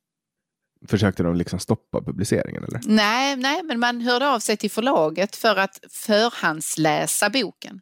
Oh, och det är ju intressant, alltså vilka andra böcker gör man det med? Det här är som sagt, vi, vi skriver en, det är en, en kritisk granskning över ett statligt direktiv som kallas jämställdhetsintegrering. Mm. Hur kan det vara en säkerhetsrisk? Ja, det, det, där, det där är så jättekonstigt att det händer i Sverige. Och jag tänker på, jag, jag har en annan podd också som heter Generation YX, där jag varje mm. vecka då sammanfattar nyheter uh, ur ett generationsperspektiv tillsammans med en, en uh, kille som heter Anders Hesselbom. Och uh, inför förra avsnittet som vi spelade in så fick jag ett tips från en lyssnare, mm. Magnus Axelsson, jag ska bara ge en shoutout till honom, där han hade, han hade sett då att Kristinehamns kommun hade boka en, för, en digital föreläsning med genusfotografen. Alltså det är en kille som heter ja, Thomas ja. Gunnarsson mm. som har, han, han, han, har ut, han har läst genusvetenskap och sen då så fotograferar han och så kallar han sig för genusfotografen. Och han får då 18 000 kronor eh, exklusive moms eh, för att föreläsa i en timme då för eh, digitalt eh, ja. av en kommun. Och mm. det här är ju alltså, det är ju rena affärsverksamheten. Mm. Jag skulle kunna mm. kalla mig för genuspoddaren och ta liksom 20 000 för att åka runt och prata om, om genus också. Mm. Mm. Men jag tycker inte om eh, att göra så, därför att jag tycker att det är bedräglig verksamhet. Ja, precis. Och, eh, nej men det, det, är ju samma kritik man kan anföra där. att eh, Också genusfotografen föreläser ju utifrån ett mycket enkelt eh, enkel förståelse av hur maktordningar mellan kön uppstår och hur de manifesterar sig i bild och så. Va? Det, det är ju, och det, det, är väldigt mycket normkritik för pengarna där också. Sen har säkert eh, den personen gjort bra poänger också. Men jag kan inte riktigt förstå varför kommunen behöver köpa in. Finns det inte något vettigare sätt att använda de pengarna på? Om det nu är så att man hoppas att, att det är jämställdhet som ska komma ut som produkt av det.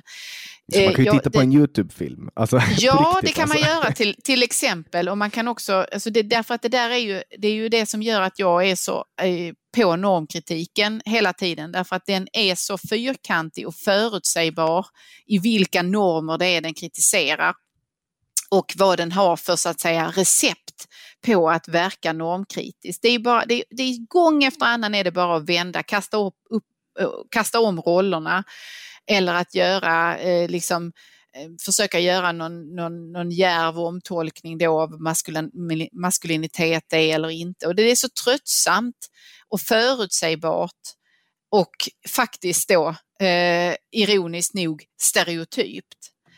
Eh, jag brukar säga det att alltså normkritik, skit i den, använd kritiskt tänkande istället och försök att hålla det kritiska tänkandet på en hög nivå. Du kommer mycket längre än med normkritik för det är som den, det är som den korkade versionen av eh, kritiskt tänkande. Alltså om du inte förmår riktigt kritiskt tänkande, okej okay, här har vi en box du kan använda och tänka i istället.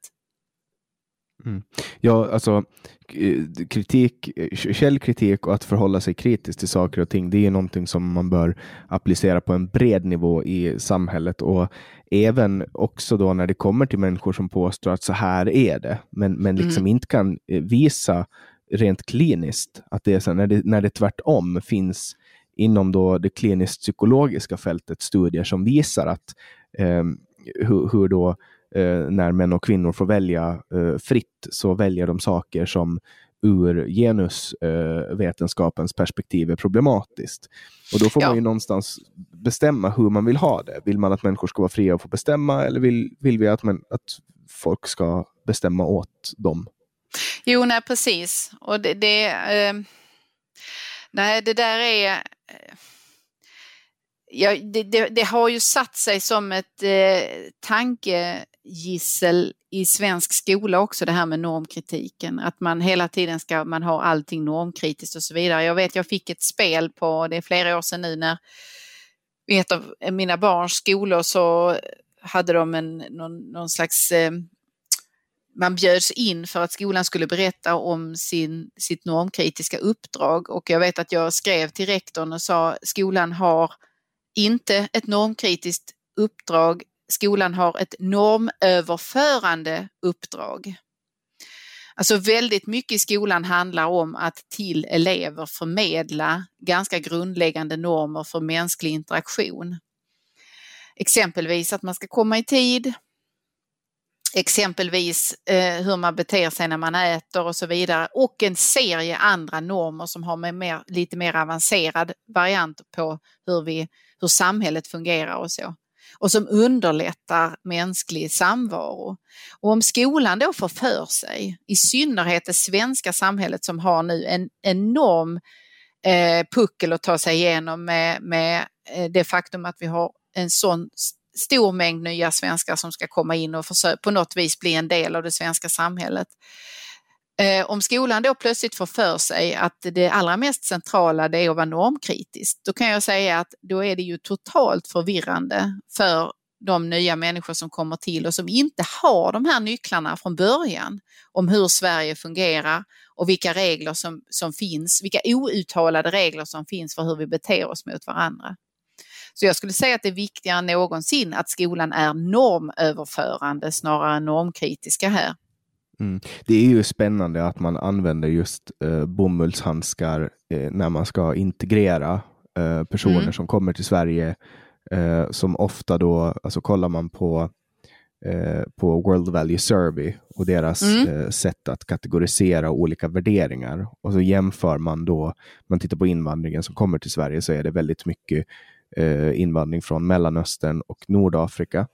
Mm. Och de har väldigt extrema eh, värderingar då jämfört med svenskarna, eller det är egentligen svenskarna som har extrema värderingar. De har mm. ganska mm. grundläggande värderingar om, och, och, tydligt också med hur, hur familjer sköter problem och, och, så, men i Sverige är det lite mer ambivalent och flytande och så. Eh, men sen då så ska man med de här svenska metoderna av att man kan skada människor med ord, liksom mm. bomulla in dem i integration.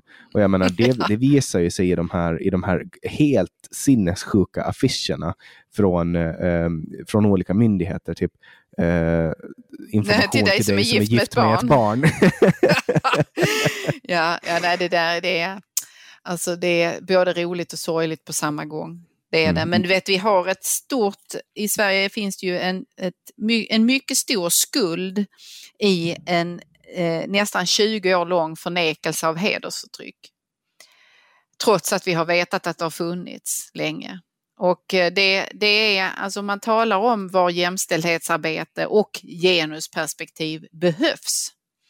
Så är det ju om någonstans i eh, möte och förståelse med eh, unga män och kvinnor boende i förorter kommande från kulturer där verkligen patriarkala strukturer inte bara är ett, ett, någonting som fanns nyss utan som finns och verkar idag.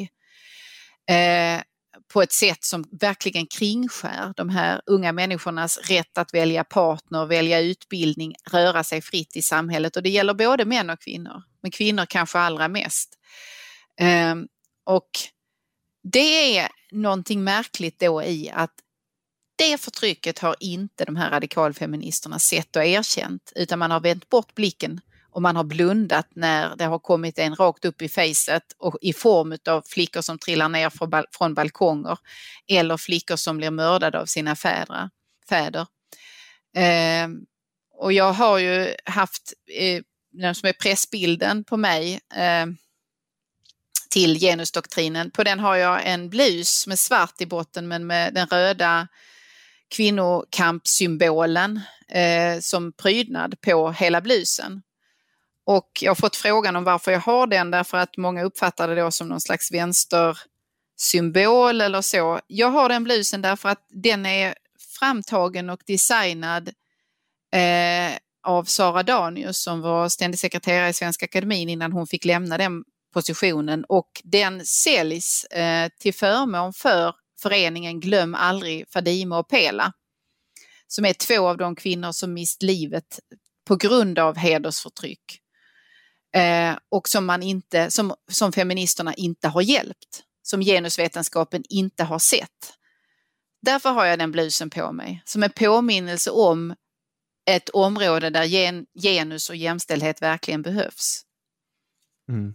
Och, och, den symboliken uh, är ju, den är ju hedersvärd. Um, kollar man på vad som händer i Sverige nu så är det ju tydligen okej okay att uh, kommentera och tolka kvinnors klädsel.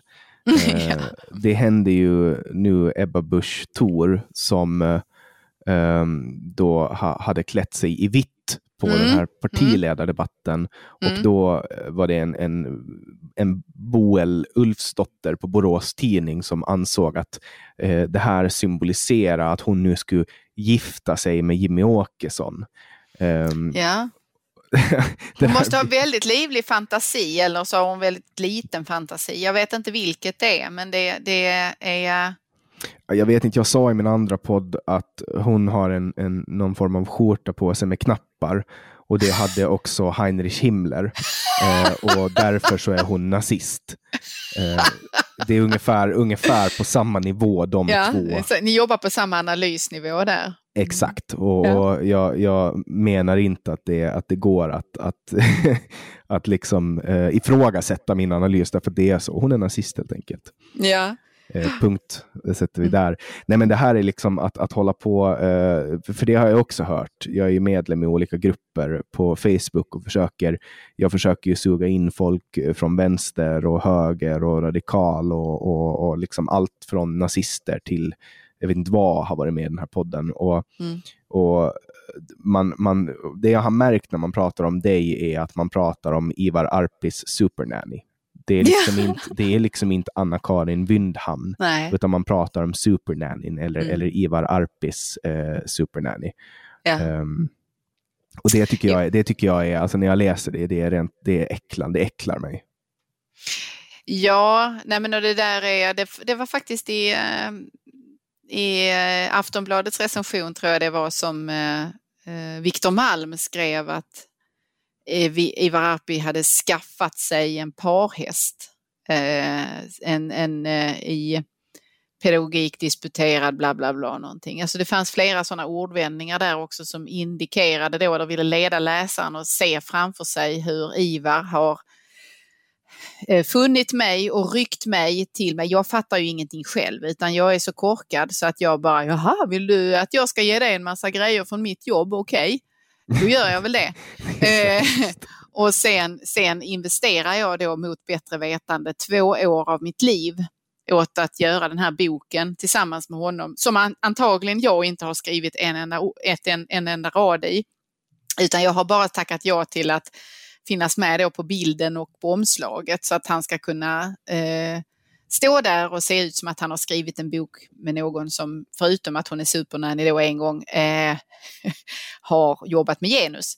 Nej men det, det, är klart att det där är en eh, härskarteknik och det är en eh, utfulning av mig som är eh, ett riktigt un, det, det, det, är riktigt unken eh, pust från ett gammalt sätt att tala om kvinnor som jag tycker att man borde ha lämnat. Särskilt de här kretsarna borde ju ha lämnat det.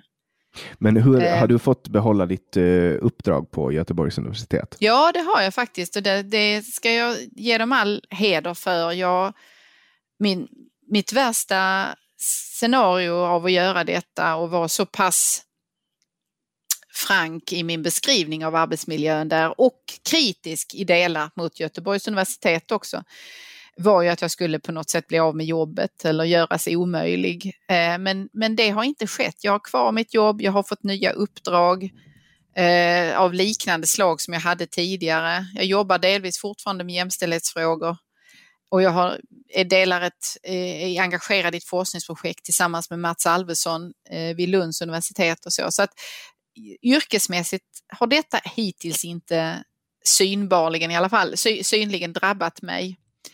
Eh, men eh, det har ju kanske gjort det på så vis att det finns kollegor och vänner som inte räknar mig som sin vän längre då.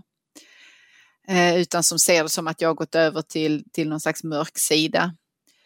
Eh, och det, det kan ju, sånt kostar ju naturligtvis och kan göra att man känner eh, ledsenhet eller sorgsenhet över det. Jag har inte lämnat någon kompis, jag är kvar. Jag, jag skulle gärna träffa vem som och fika och prata men, men det är inte alla som vill det med mig. Nej, och det är samma, det, det är samma här. Uh, mm. Att försöka driva en, en, en samtalspodd i Sverige um, gör att det, det, är alltid mycket lättare att, att få in folk uh, från högern eller som i allmänhet då är uh, emot det rådande politiska etablissemanget. Det måste inte vara höger. Ehm, men, det är som, som min, analys på det, det har att göra med att man tycker inte om att få sina teorier ifrågasatta. För att det är just teorier. Jag har inga problem med att folk ifrågasätter mina teorier. Jag har ju en, en analys, en, en libertariansk eh, samhällssyn på världen där jag skulle vilja konstruera samhälle enligt någon form av minarkism, alltså så liten stat mm. som möjligt och så mycket mm. frihet som möjligt. Men, men, men jag är väldigt benägen att, att zooma ut från den teoretiska eh, applikationen av hu hur jag vill driva ett samhälle till att gå till hur ska vi göra idag? Vilket oftast landar i att vi ska min minska skattetrycket, eh, vi ska eh, stifta lagar som gör att människor i större utsträckning, eller i absolut utsträckning, får, får styra sitt liv själva. Ehm, men, men det gör, de här tankarna eh, har jag upplevt att man inte riktigt vill möta från, från till exempel socialistiskt håll. Det är jättesvårt för mig att få med socialister. Sen händer det ju. Förra veckan så hade jag med eh, en, en, en marxist, Nils Littorin, eller kommunist. Ah, eh, mm, och det är mm. hur bra som helst. Jag tycker det är jättetrevligt. Sen har jag haft mm. möten med eh, socialister som har varit mindre eh, konstruktiva, men, men de, de, det är ju möten som möten. Liksom. Jag tycker ja. bara det är kul att få möta folk och, och, jag vill uppmana alla som, som lutar till vänster, liksom att, att uh, prata med folk i er sekt, tänkte jag säga, i er grupp uh, om, om att liksom gå ut och prata, gå ut och sprida era idéer. Uh, de, vänstern pratar ofta om att man ska gå ut på gator och torg och man ska man ska sprida sina idéer och hit och dit. Men fan gör det. Kom igen, gör jo. det. Tacka jo. ja till att vara med i poddar. Sluta ducka mig. Men du vet att det är ju det här eh, med generositetsprincipen som egentligen är den princip som ska styra både akademiska samtal men också politiska samtal eh, eller samtal om tillvaron överhuvudtaget, nämligen att jag ska när jag lyssnar på dig eller när jag läser en text göra mitt yttersta för att faktiskt förstå vad du menar och lyssna in vad som kan vara dina bästa argument eller, eller textens starkaste case.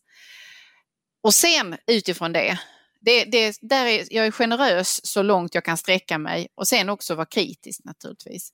Men den principen är satt ur spel i den diskussion, den typ av diskussion som vi berör här i ditt och mitt samtal som handlar om genus eller som handlar om teorier av det slaget.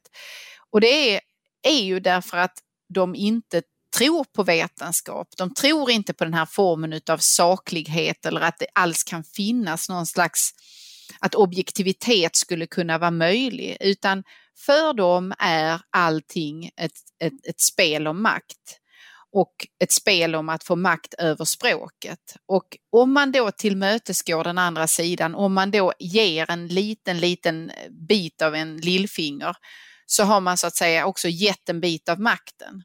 Så därför kan man neka debatter eller man kan så att säga eh, avsiktligt missförstå den andras avsikt eller sagda ord. Eller man gör så där som du illustrerade tidigare med Ebba Buschs klänning och så när du läste av eh, recens, eh, krönikörens klädsel så gjorde du en lika korkad tolkning av den. Alltså man kan tillåta sig att göra sådana saker därför att man väljer själv vilka delar av den andras argument eller uppenbarelse som man alls eh, fäster någon vikt vid. Mm. Och, och, det handlar ju om, återigen, spegling. Ja. Man, för, man förklarar, alltså du är ju doktor i pedagogik, så jag antar att mm. du om någon förstår principen i att med handling visa vad man ska göra för att få en annan människa att lära sig. Mm. Att man, man liksom använder det mot dem så att de förstår. Det är på samma sätt som jag, jag utbildade mig till, till ordningsvakt i, i Finland. Mm. Och då blev vi erbjudna möjligheten att bli sprayade med, med då pepparspray. Mm -hmm. för att förstå. Ja, för att du skulle känna, ja precis. Ja, för att förstå vad, vad man utsätter folk för helt enkelt mm. när man använder det. Mm. Uh, och, och som, som, också min läkare berättade att när han gick läkarlinjen då fick de uh, ta betablockerare och sen cykla på en motionscykel. Mm. Uh, för att känna på hur den här, det här preparatet och påverka, påverka dem. Mm. Med, med, att, att pulsen inte kunna gå över en viss nivå. Och det, det, det, det, det är så att liksom, jag menar att alltså, gå ut i världen och använda, alltså spegla folk, spegla folk mera. Ja, precis. Och jag tror också att en, en annan bra strategi det är att att hela tiden föra tillbaka samtalet till vad det faktiskt handlar om. Alltså att inte låta sig bli kuschad eller kuvad av att någon för att man ställer en kritisk fråga eller för att man räcker upp handen och ifrågasätter helt vansinniga påståenden så säger motparten då, men vad är det med dig, är du, är du inte demokrat eller? Tror du inte på jämlikhet? Tror du inte på jämställdhet? Istället för att då bli nervös och börja darra på manschetten och säga att jo, jo men det är väl självklart, det är väl självklart att jag gör det och, och, och nej, nej, nej, jag backar, jag backar. Så ska man föra tillbaka samtalet till det, den fråga det faktiskt handlade om. För utgångspunkten här måste ju ändå vara att, att eh, inte misstänkliggöra en person på, på liksom någon slags grundläggande basis bara för att man reser en viss fråga. Ungefär som att om jag har investerat 20 år av mitt liv till att jobba med jämställdhetsfrågor och sen så gör jag ett kritiskt inspel. Det skulle ju kunna vara så att det här kritiska inspelet kan jag göra just för att jag kan mycket om det här området. Istället då väljer motståndarsidan att misstänkliggöra mig som vore jag inte för jämställdhet. Och där måste man då vara så pass tuff så att man står kvar och säger att det var inte det jag sa. Jag har inte, den här boken handlar inte om att jämställdhet är oviktigt eller att det inte är ett viktigt politiskt område. Det är det. Det här är frågan om vilka metoder man ska använda. Det är vilka perspektiv och teorier eh, vi ska förstå jämställdhetsproblem utifrån. Det är det diskussionen handlar om.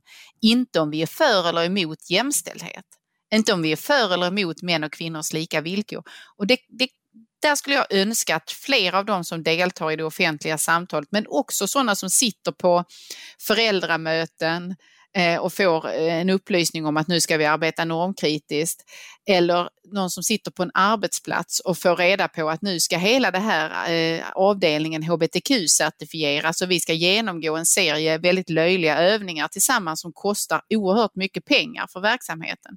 Att man då ska klara av att ställa kritiska frågor om detta och hålla fast i dem och inte vika sig när den motståndarsidan försöker misstänkliggöra en som antidemokrat eller reaktionär eller något liknande. För det är man inte bara för att man ställer kritiska frågor.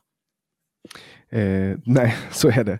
Och jag får ju ofta höra det där att jag är liksom Um, alltså häromdagen så drogs det till sin spets um, där jag i en debatt då um, jag gick ut och, och, då första maj och, och mm. som sig bör då uh, markera var, var, jag står i frågan om, om, om socialism och då, då blev jag ifrågasatt. Alltså mina mm -hmm. tankar och idéer om demokrati blev då, uh, alltså jag blev ombedd att, att berätta vad jag upplever vad som är godhet.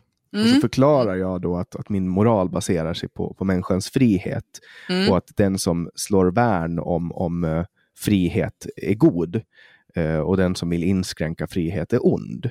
Uh, och, och det är liksom på ett teoretiskt plan. då.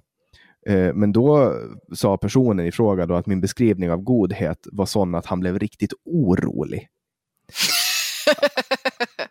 Och, ja. och, och, Det här är ju alltså en moralisk fråga, vad som mm. är godhet och vad som är eh, ondska. Uh, och, och, Då menar han att man kan inte diskutera det på en, på en, en sån nivå. Mm. Så frågar jag honom vad, vad godhet enligt honom är. Mm. Varav han då förklarar att godhet är att man bryr sig om hur ens nästa eh, har det. Alltså att man bryr sig om andra. Uh, att man bryr sig om andra utanför en själv. Varav, han då, för, varav då jag påpekar att det är ett personlighetsdrag, liksom mm. sympati.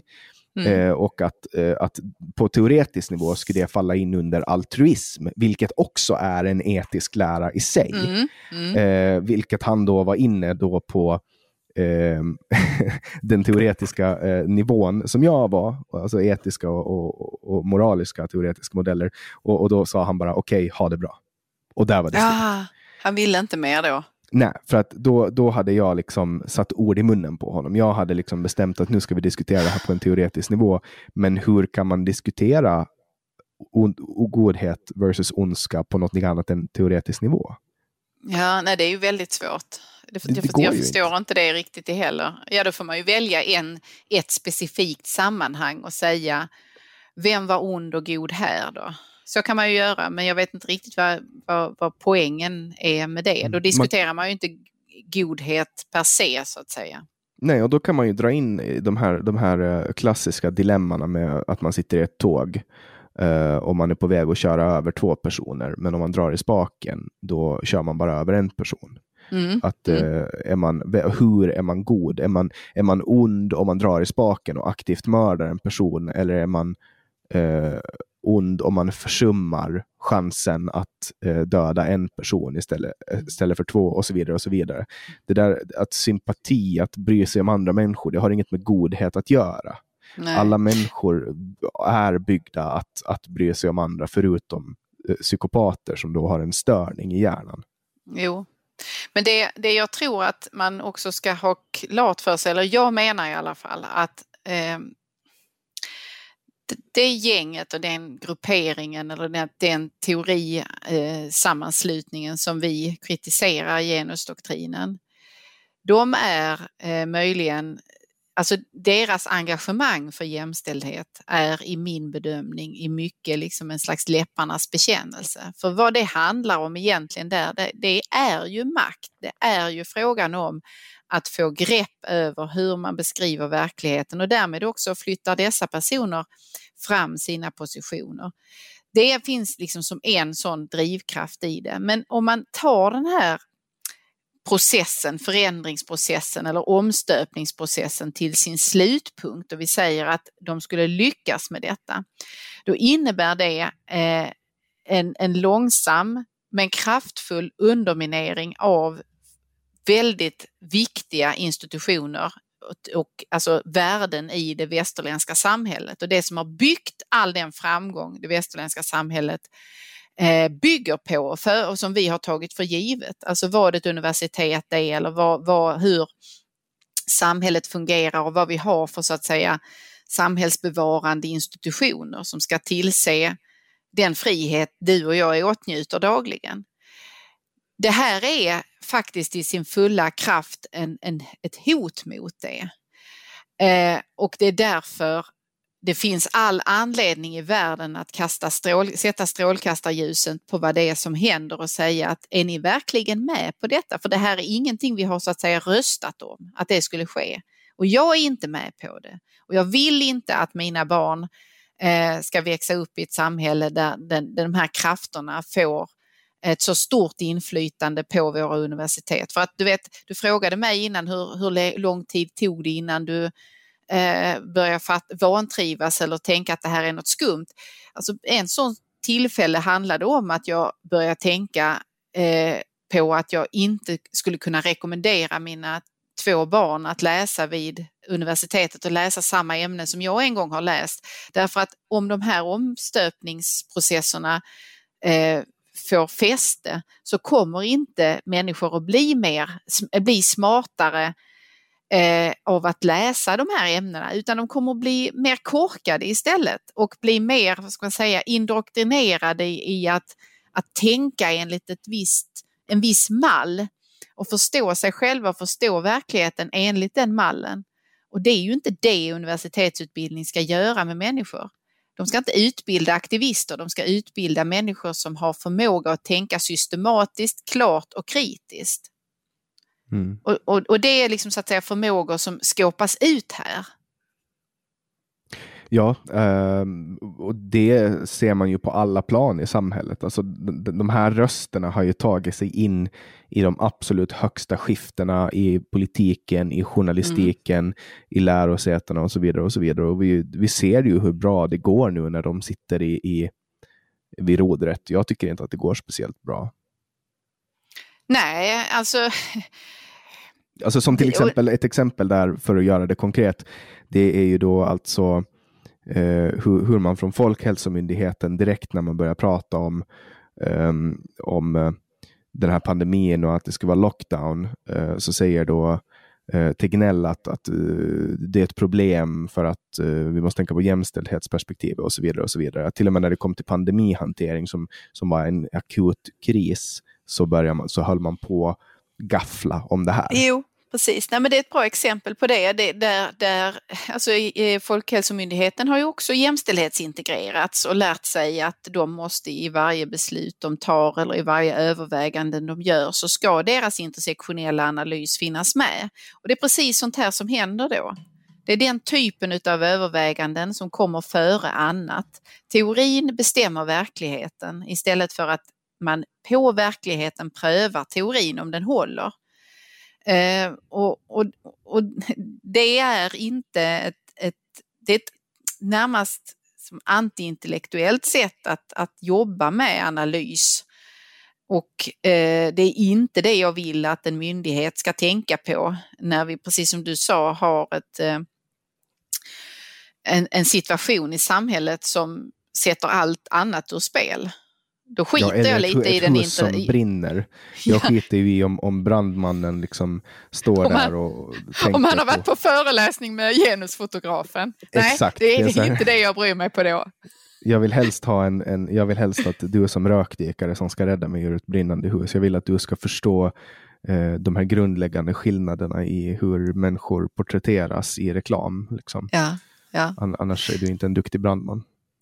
Men du frågade ju innan, nu finns, du sa så här, sekretariatet finns inte kvar längre, eller? Så sa jag jo, det finns dessutom flera nya myndigheter med samma så att säga liknande uppdrag. Och det kan tål att sägas också att Jämställdhetsmyndigheten som nu har övertagit då det som gjordes eh, på sekretariatet tidigare vad gäller jämställdhetsintegreringen, de är, de är inte ett spår bättre. Eh, de är lika in, indoktrinerande, indoktrinerande skulle jag säga i de här frågorna. Därför att jag har ju tittat fortsatt efter det att boken kom och följa vad är det som kommer ut, vad pyser ut därifrån? Vad är det för dokument, vad är det för sammanställningar de gör? Och eh, när de till exempel då sammanställer vilka jämställdhetsintegreringsarbeten har varit särskilt lyckade, vad vill man lyfta fram som goda exempel och så, ja då lyfter man fram de mest extrema varianterna. Eh, KTH, Kungliga Tekniska Högskolan exempelvis i Stockholm som har ett, ett eget Equality Office som är någon slags kontrollinstans som ska, eller nej det, det är fel ord, ja, som ett panoptikon som tittar på hela verksamheten och ser till så att ingen dabbar sig vad gäller genusperspektivet och eh, eh synen på kön och så vidare. Eh, där har man ju också en rektor, en värdegrundsrektor som heter Anna Wahl. Så att man har ju gått En värdegrundsrektor? Ja, en rektor med särskilt ansvar för värdegrunden. Skojar du med mig nu? Nej, nej det är sant. Eh, och, och, och, där man är väldigt tydlig med från skolans ledning att de jämställdhetsinsatser man gör det handlar inte bara om att reformera Kungliga Tekniska Högskolan utan man vill förändra hela samhället med det här arbetet. Och det... Vi behöver ju en fantasimagister också. ja, Men, och det är saker som då Jämställdhetsmyndigheten lyfter fram som lyckade exempel. Så jag tycker ju att det finns Alltså, det är på inget vis så att man kan så slappna av och känna att nej, men nu efter den här granskningen har kommit så kan väl ändå, har väl ändå eh, det här sansat sig. Utan ja, vi har fått igång en diskussion utan tvekan som inte fanns tidigare och den rullar på eh, vad jag kan se och avläsa med väldig fart. Men men tyvärr är de här institutionerna som kritiken eh, riktas mot fortfarande sådär att de, de skakar av sig dammet, reser sig och sätter på eh, hörselkåpor och eh, skygglappar för ögonen och så ser man ingenting och bara kan fortsätta med det man gjorde innan. Mm. det, och, och, där har vi ju ett, ett jättebra exempel på det. Det var ju i Norge där, där um, deras public service uh, sände hjärnevask Mm. Eh, som, som ni också tar upp i genusdoktrinen som ett exempel. Um, och, och Hjärnevask är ju då en, en, serie i sju delar tror jag, där, mm. man, där man går igenom uh, olika föreställningar om genus uh, och uh, man gör det på, på en, en, en nivå så att folk förstår hur, hur, hur galet det här egentligen är. Uh, men, men, i Sverige så har ju då public service, SVT, har tackat nej till det här flera gånger. Mm. Att göra det här mm. för att man liksom är rädd för de här tankarna. Vad tänker du om att man skulle ge uh, sekretariatet, nationella sekretariatet för genusforskning 18 000 för att titta på hjärnevask? Ja, eh, men det kanske hade varit väl investerade pengar. Alltså de har ju, ja, från olika håll har man ju försökt att få eh, personer därifrån, alltså mina tidigare kollegor, att eh, delta i, i diskussioner och så där jag också har varit närvarande och det har man ju inte velat utan istället, alltså det man har kunnat sträcka sig till är ju att eh, om det är en intervju i en tidning, om man intervjuar mig så intervjuas exempelvis föreståndaren Fredrik Bondestam också i samma artikel. Men vi, det är ju aldrig så att vi förs samman så att vi faktiskt får, får mötas i debatt. Och det... Lite som, förlåt för att jag avbröt det där, men, men det finns ju ett jättefint exempel på hur SVT har gjort med Joakim Röist som tackar ja. nej till att vara med i eh, SVT och prata om, om sin rapport då om eh, vad en flykting kostar. För att de då eh, envisades med att bjuda dit Sandro Scocco som alla visste att bara prata goja. Han är ju mm. numera chefsekonom för Vänsterpartiet, mm. eh, det vill säga då antar chef över planekonomi. Eller vad, men, men han hade tackat nej till att vara med, och för, för de hade sagt att ja, men vi får debattera med Sandro Scocco. Men Sandro Scocco är ingen seriös debattör. Liksom. Att han, är en, han är en mm. ekonom, men det, det, det han säger det, det, det, stämmer inte, så att jag vill inte ha med honom att göra.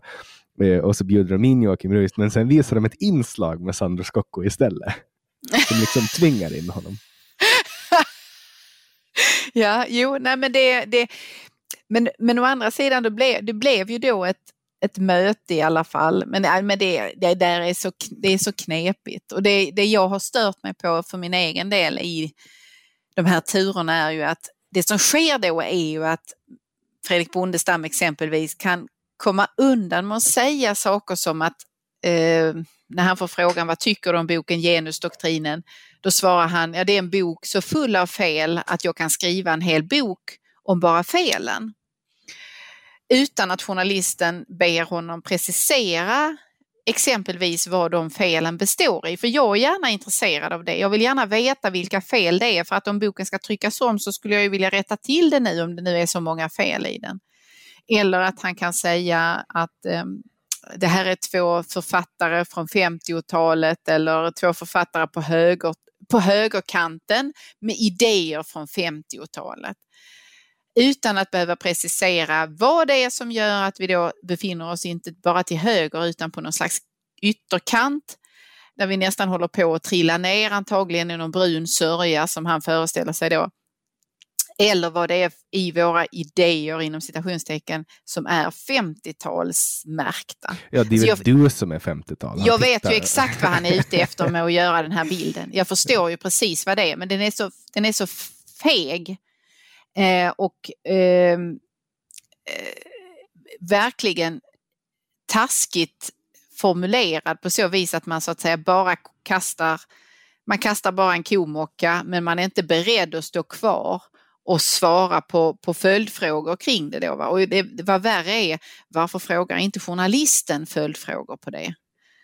Eh, och säger vad menar du eller vilken avsikt menar, eller vilket avseende är det du menar att det är 50-talet? Det förvånar mig, eller jag förvånar mig, det gör, det gör det väl inte, men det kan göra mig nedstämd faktiskt, eh, dyster till sinnet, att det är så illa ställt med den journalistiska eh, vassheten i eh, skärpan i de här frågorna. Mm. Ja, nej, det, men, men så där blir det när man, när man har, alltså journalister är ju en, en elit, eh, människor som eh, har samma bakgrund, samma synsätt och då blir det lätt att man förmedlar den bilden av att eh, hela världen är eh, lagd på det här sättet. Mm. Och mm. tyvärr mm. så, så är ju den eh, cementerad i Sverige genom SVT. Eh, och eh, Sveriges Radio. Och, mm. och, jag tror inte att det går att jobba jättemycket när man har liksom regeringen som jobbar, dels då som du beskriver med nationella sekretariatet för genusforskning, men också finansierar till exempel då eh, public service som, som i grund och botten är väldigt eh, måna om just de här frågorna, de här sakerna, att man tror att det är rätt. Det är ju som till exempel att man anser ju att myndigheter får ställa sig bakom. Alltså man ska ju undvika all form av aktivism, politisk aktivism på myndigheter, men, men anledningen att, att det är okej okay att använda prideflaggan, det är ju för att man ställer sig bakom deras värdegrund. Och därför är det okej okay att använda den här symbolen på myndigheter och därför får poliser vifta med flaggan och så vidare. och så vidare. Mm. Att man gör undantag för det man anser att det är gott. Men jag kan tänka mig många föreningar och idéorganisationer som som eh, polisen och andra organisationer delar värdegrund med.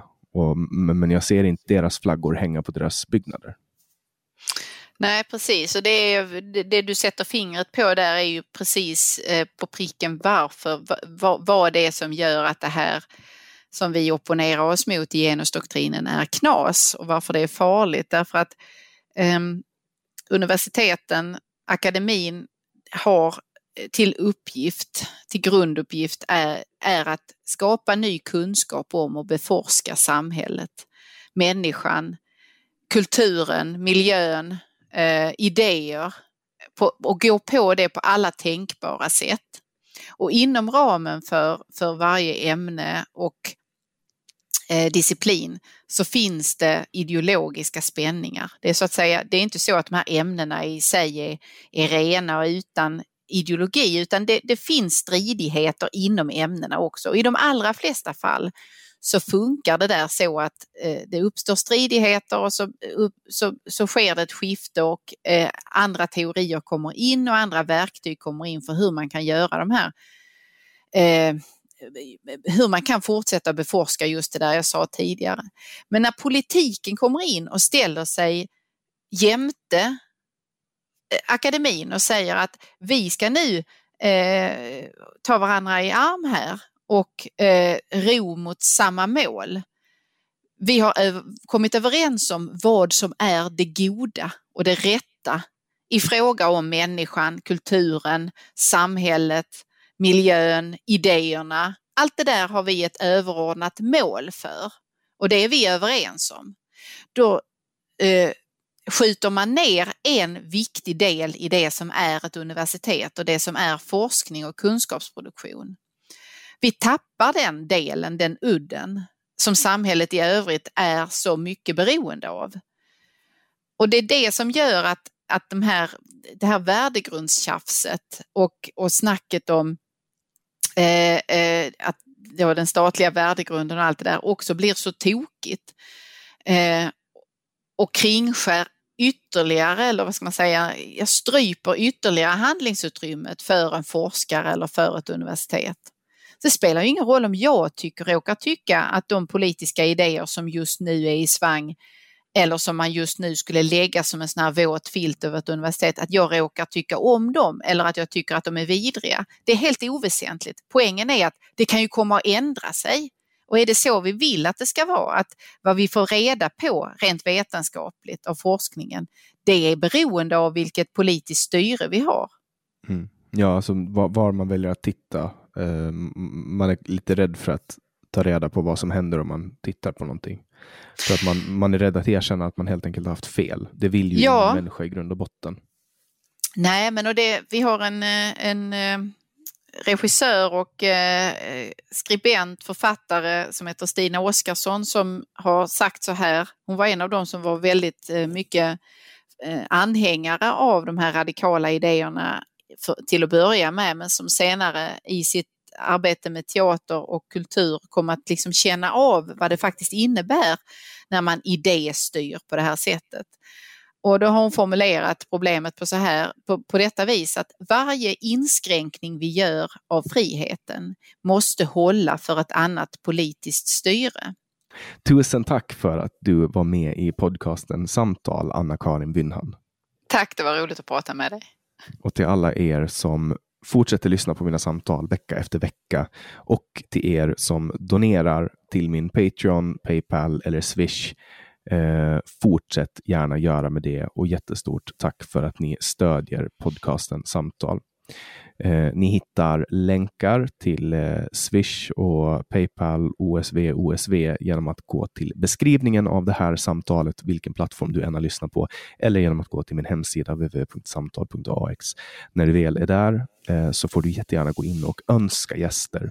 Eh, det hjälper mig att förstå vilka ni vill höra i den här podden och ni får också jättegärna gå med i samtalsgruppen för podcasten Samtal som ni hittar på eh, länk till då på hemsidan. Eh, jag släpper nya samtal alla onsdagar året runt. Jag heter Jannik Svensson och du har lyssnat på podcasten Samtal.